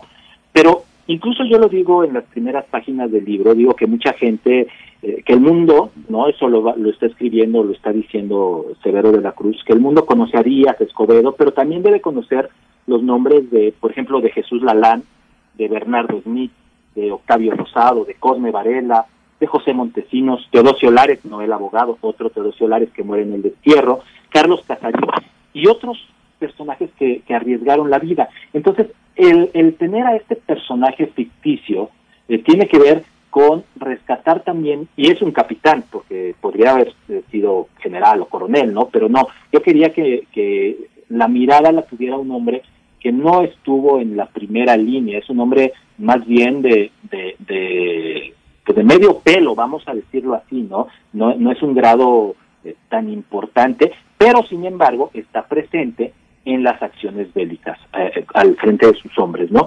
Y, como les digo, es, es, es esta búsqueda de, de, dar una mirada o de tener una mirada de, de, de alguien más del pueblo, alguien no de la de la pues de la clase dominante, en este caso en el ejército republicano, ¿no? Ahora, este personaje para mí es entrañable, Severo de la Cruz, ¿no? Y se basa en mi abuelo, mi abuelo se llamaba Severo Gochi de la Cruz y era michoacano igual que este personaje, entonces me ayudó mucho el recuerdo de mi abuelo a construirlo. Él, él pelea, en la, siendo muy joven, pelea en la guerra de los cristeros. Entonces, este, cuando era yo niño, pues chico me contaba, ¿no? Sobre, sobre lo que había vivido, cómo lo hirieron y todo este tipo de temas. Y pues al empezar a plantearme ya el sentarme a escribir, fue una, una decisión, ya, ya al tener este, pensado, ¿no? Que quería que no fuera Escobedo, esa fue una de posibilidades, que no fuera Díaz, yo admiro mucho Escobedo, ¿no? Que no o de la llave, al, decidir que quería que fuera un hombre de una menor eh, jerarquía, decidí, decidí eh, crear este personaje para, para que me ayudara a, a contar esta historia. Y otro personaje que tampoco es real, ¿no? Es, eh, es Eduardo Vega, un teniente, que de hecho tiene una historia de amor trágica hacia, bueno, a lo largo del libro y hacia, y hacia el final, ¿no? Y, y, es eso, el buscar honrar también a quienes no estuvieron en una primera línea del, del ejército, pero pelearon con mucha valentía y este y arriesgaron su vida en cada momento, y a eso me ayudan estos dos personajes ficticios, entre otros, ¿no? Sí. Eh, otra otra otra perspectiva otra perspectiva Iván también es que eh, dice dice eh, dice el personaje Severo de la Cruz que alternó su carrera militar con sus labores en el Ministerio de Hacienda. Un poco sabes un poco lo que extraño en la en la, en la novela es que al haber tenido esa labor la Secretaría de Hacienda en esos momentos lo que preparaba y lo que era el espíritu de ese momento que era un cargo que Juárez había ocupado es la desamortización de los bienes del clero. Hay una parte totalmente anticlerical ya en esos años que le tocó a Severo de la Cruz. No sé, eh, la, religión en la novela, ¿cómo, cómo te significó algún, algún problema, algún tema? No, eh, yo, yo soy agnóstico, ¿no? Eso debo, debo decirlo y me considero liberal, ¿no? Este, pero yo a la religión, a la religión católica y a, cualquier religión la respeto mucho, no, no, no me meto con, con ella, pero con la iglesia eh, como institución es otra cosa, ¿no? Eh, lamentablemente, y este, y, repito, separando una cosa es la, religión y otra cosa es la, la, el corporativo, pues lamentablemente la iglesia en México ha sido uno de los principales eh, motivos de atraso, ¿no? Ha sido una institución sumamente dañina para para nuestro país a financiar. ¿Por qué lo digo? Pues porque durante el siglo XIX financió una gran cantidad de guerras como la de Reforma y después eh, contribuye a traer un emperador pensando en recuperar sus privilegios. Pero ojo, Maximiliano le sale liberal y, deja, deja funcionando las guerras, las, perdón, las leyes de Reforma, ¿no? Y entonces ellos empiezan también en ese momento a, a atacar al emperador y al final, este, pues bueno, se tienen, vienen a apoyarlo pero porque tienen un enemigo común que es este Juárez, ¿no? Eh, pero pero sí, el tema de la, de la religión está, no la religión como tal, sino como el tema de la iglesia y la lucha entre la iglesia y los juaristas está presente. Por ahí hay una carta en el capítulo 3, si no me equivoco, sí, en el capítulo 3, que escribe un hombre que se llama eh, José Félix Urruchurtu y Ordaz, y ahí este en el nombre pensé en un regente de la ciudad y en un presidente de aquellos años, ¿no? Y este que es totalmente conservador y de hecho dice es que el indio Juárez y el indio porque así se expresaban del presidente Juárez, ¿no? El indio Juárez y este y, y, es un tema está, está este conflicto entre la iglesia y el Estado está presente a lo largo de la novela aunque mis personajes, ¿no? Por ejemplo, dicen, es que en Dios confío, son, son creyentes, porque México en esa época era creyente. Entonces, el problema no es con la religión, como lo han querido muchas veces este, encaminar o, mostrar, ¿no? Los, los, pues la, gente, los enemigos de Juárez y de los liberales. El problema es con la iglesia como institución. La religión está presente y es sumamente respetada eh, por, por, pues, por prácticamente todos los mexicanos en el, en el siglo XIX, ¿no? Tal vez nada más eh, era eh, ateo el nigromante y, algún otro, pero pues, Juárez era sumamente católico. Sí, justo. Bien, pues Iván López Gallo, muchas gracias por haber conversado con nosotros en este día aquí en Primer Movimiento. Dejamos esta recomendación para, para el público que nos está sintonizando. 1863, eh, el sitio y la caída de Puebla. Muchas gracias, Iván. Al contrario, muchas gracias a ustedes. Qué gusto reencontrarte, Yanira. Eh, Miguel, también es un placer. Y este, ya nada más para despedirme, la, la novela está en el sótano en este momento y también está en libros.wap.mx para quienes la, la deseen adquirir. Muchas gracias. gracias. Gracias. Iván López Gallo, escritor, historiador y periodista, autor de este libro 1863, El sitio y la caída de Puebla. Continuamos. Continuamos. Vamos a ir con vamos a ir con, con música. Vamos con música. Vamos a escuchar de Lumaltoc, este gran grupo, este celtal eh, Patria.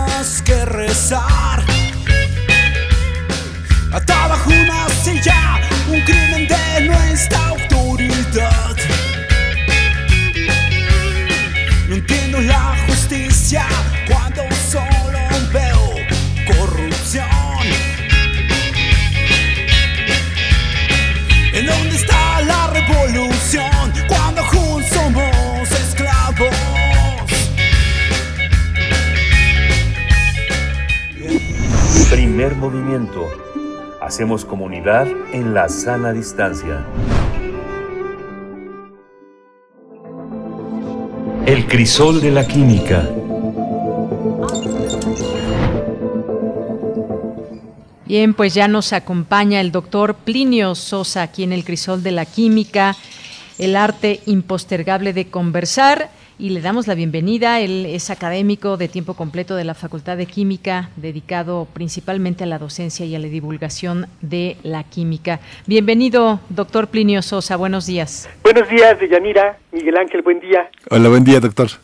Sí, en la naturaleza, los animales en general y los carnívoros en particular se enfrentan a dos problemas, uno detrás del otro. Primero hay que cazar la presa, pero por grande que ésta sea, solamente alcanza para unas cuantas comidas.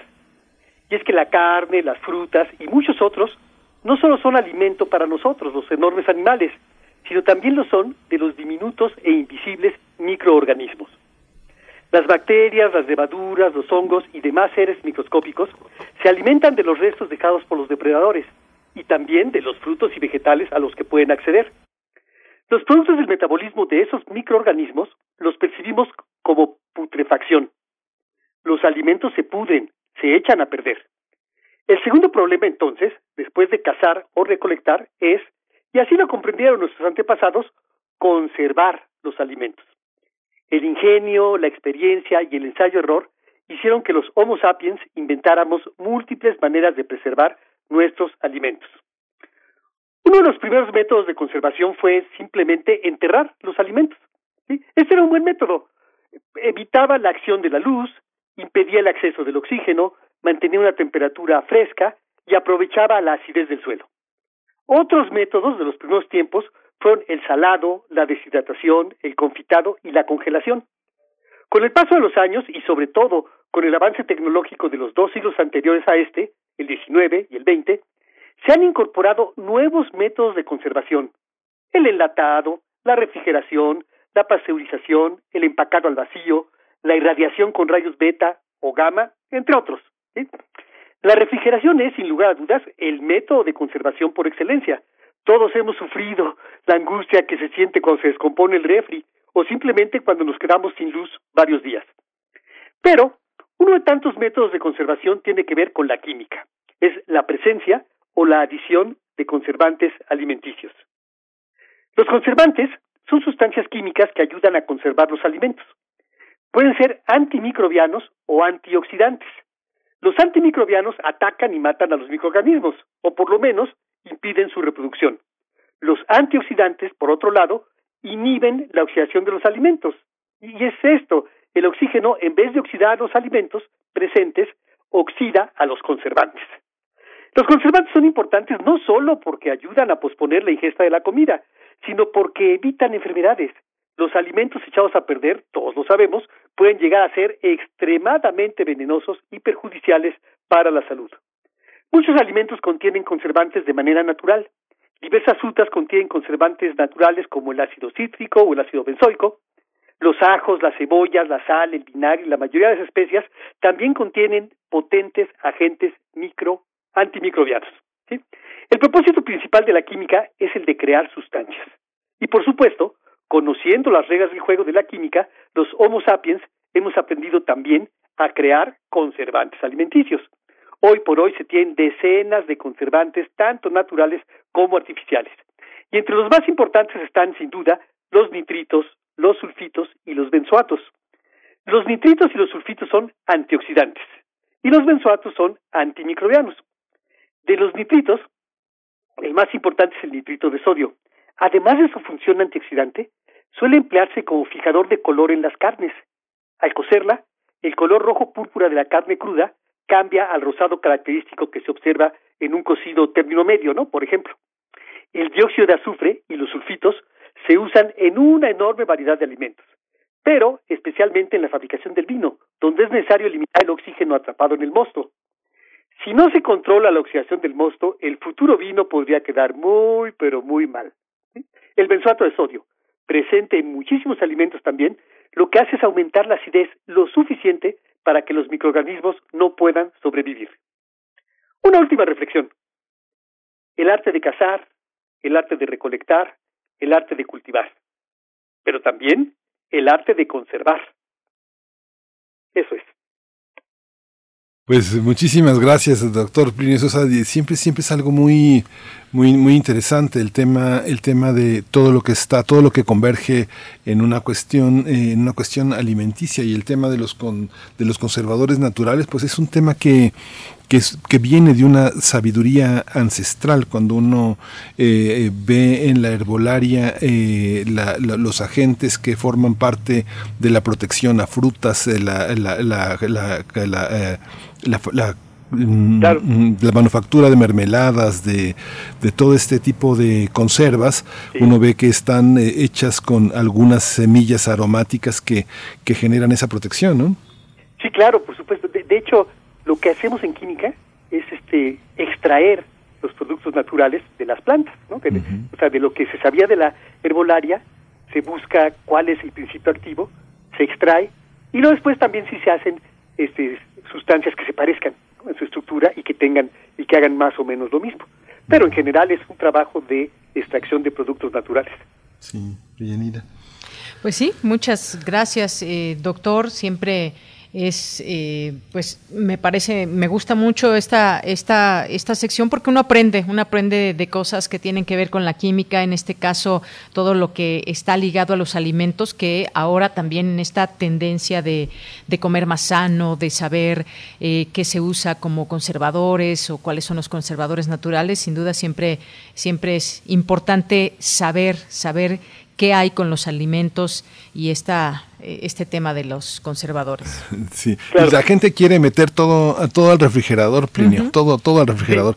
Y hay muchas cosas que no van en el refrigerador, que tienen que aromatizarnos y recordarnos que ahí están en espera, madurando y creciendo para nosotros. Hay maneras de conservar y que no necesariamente todo, va al refri.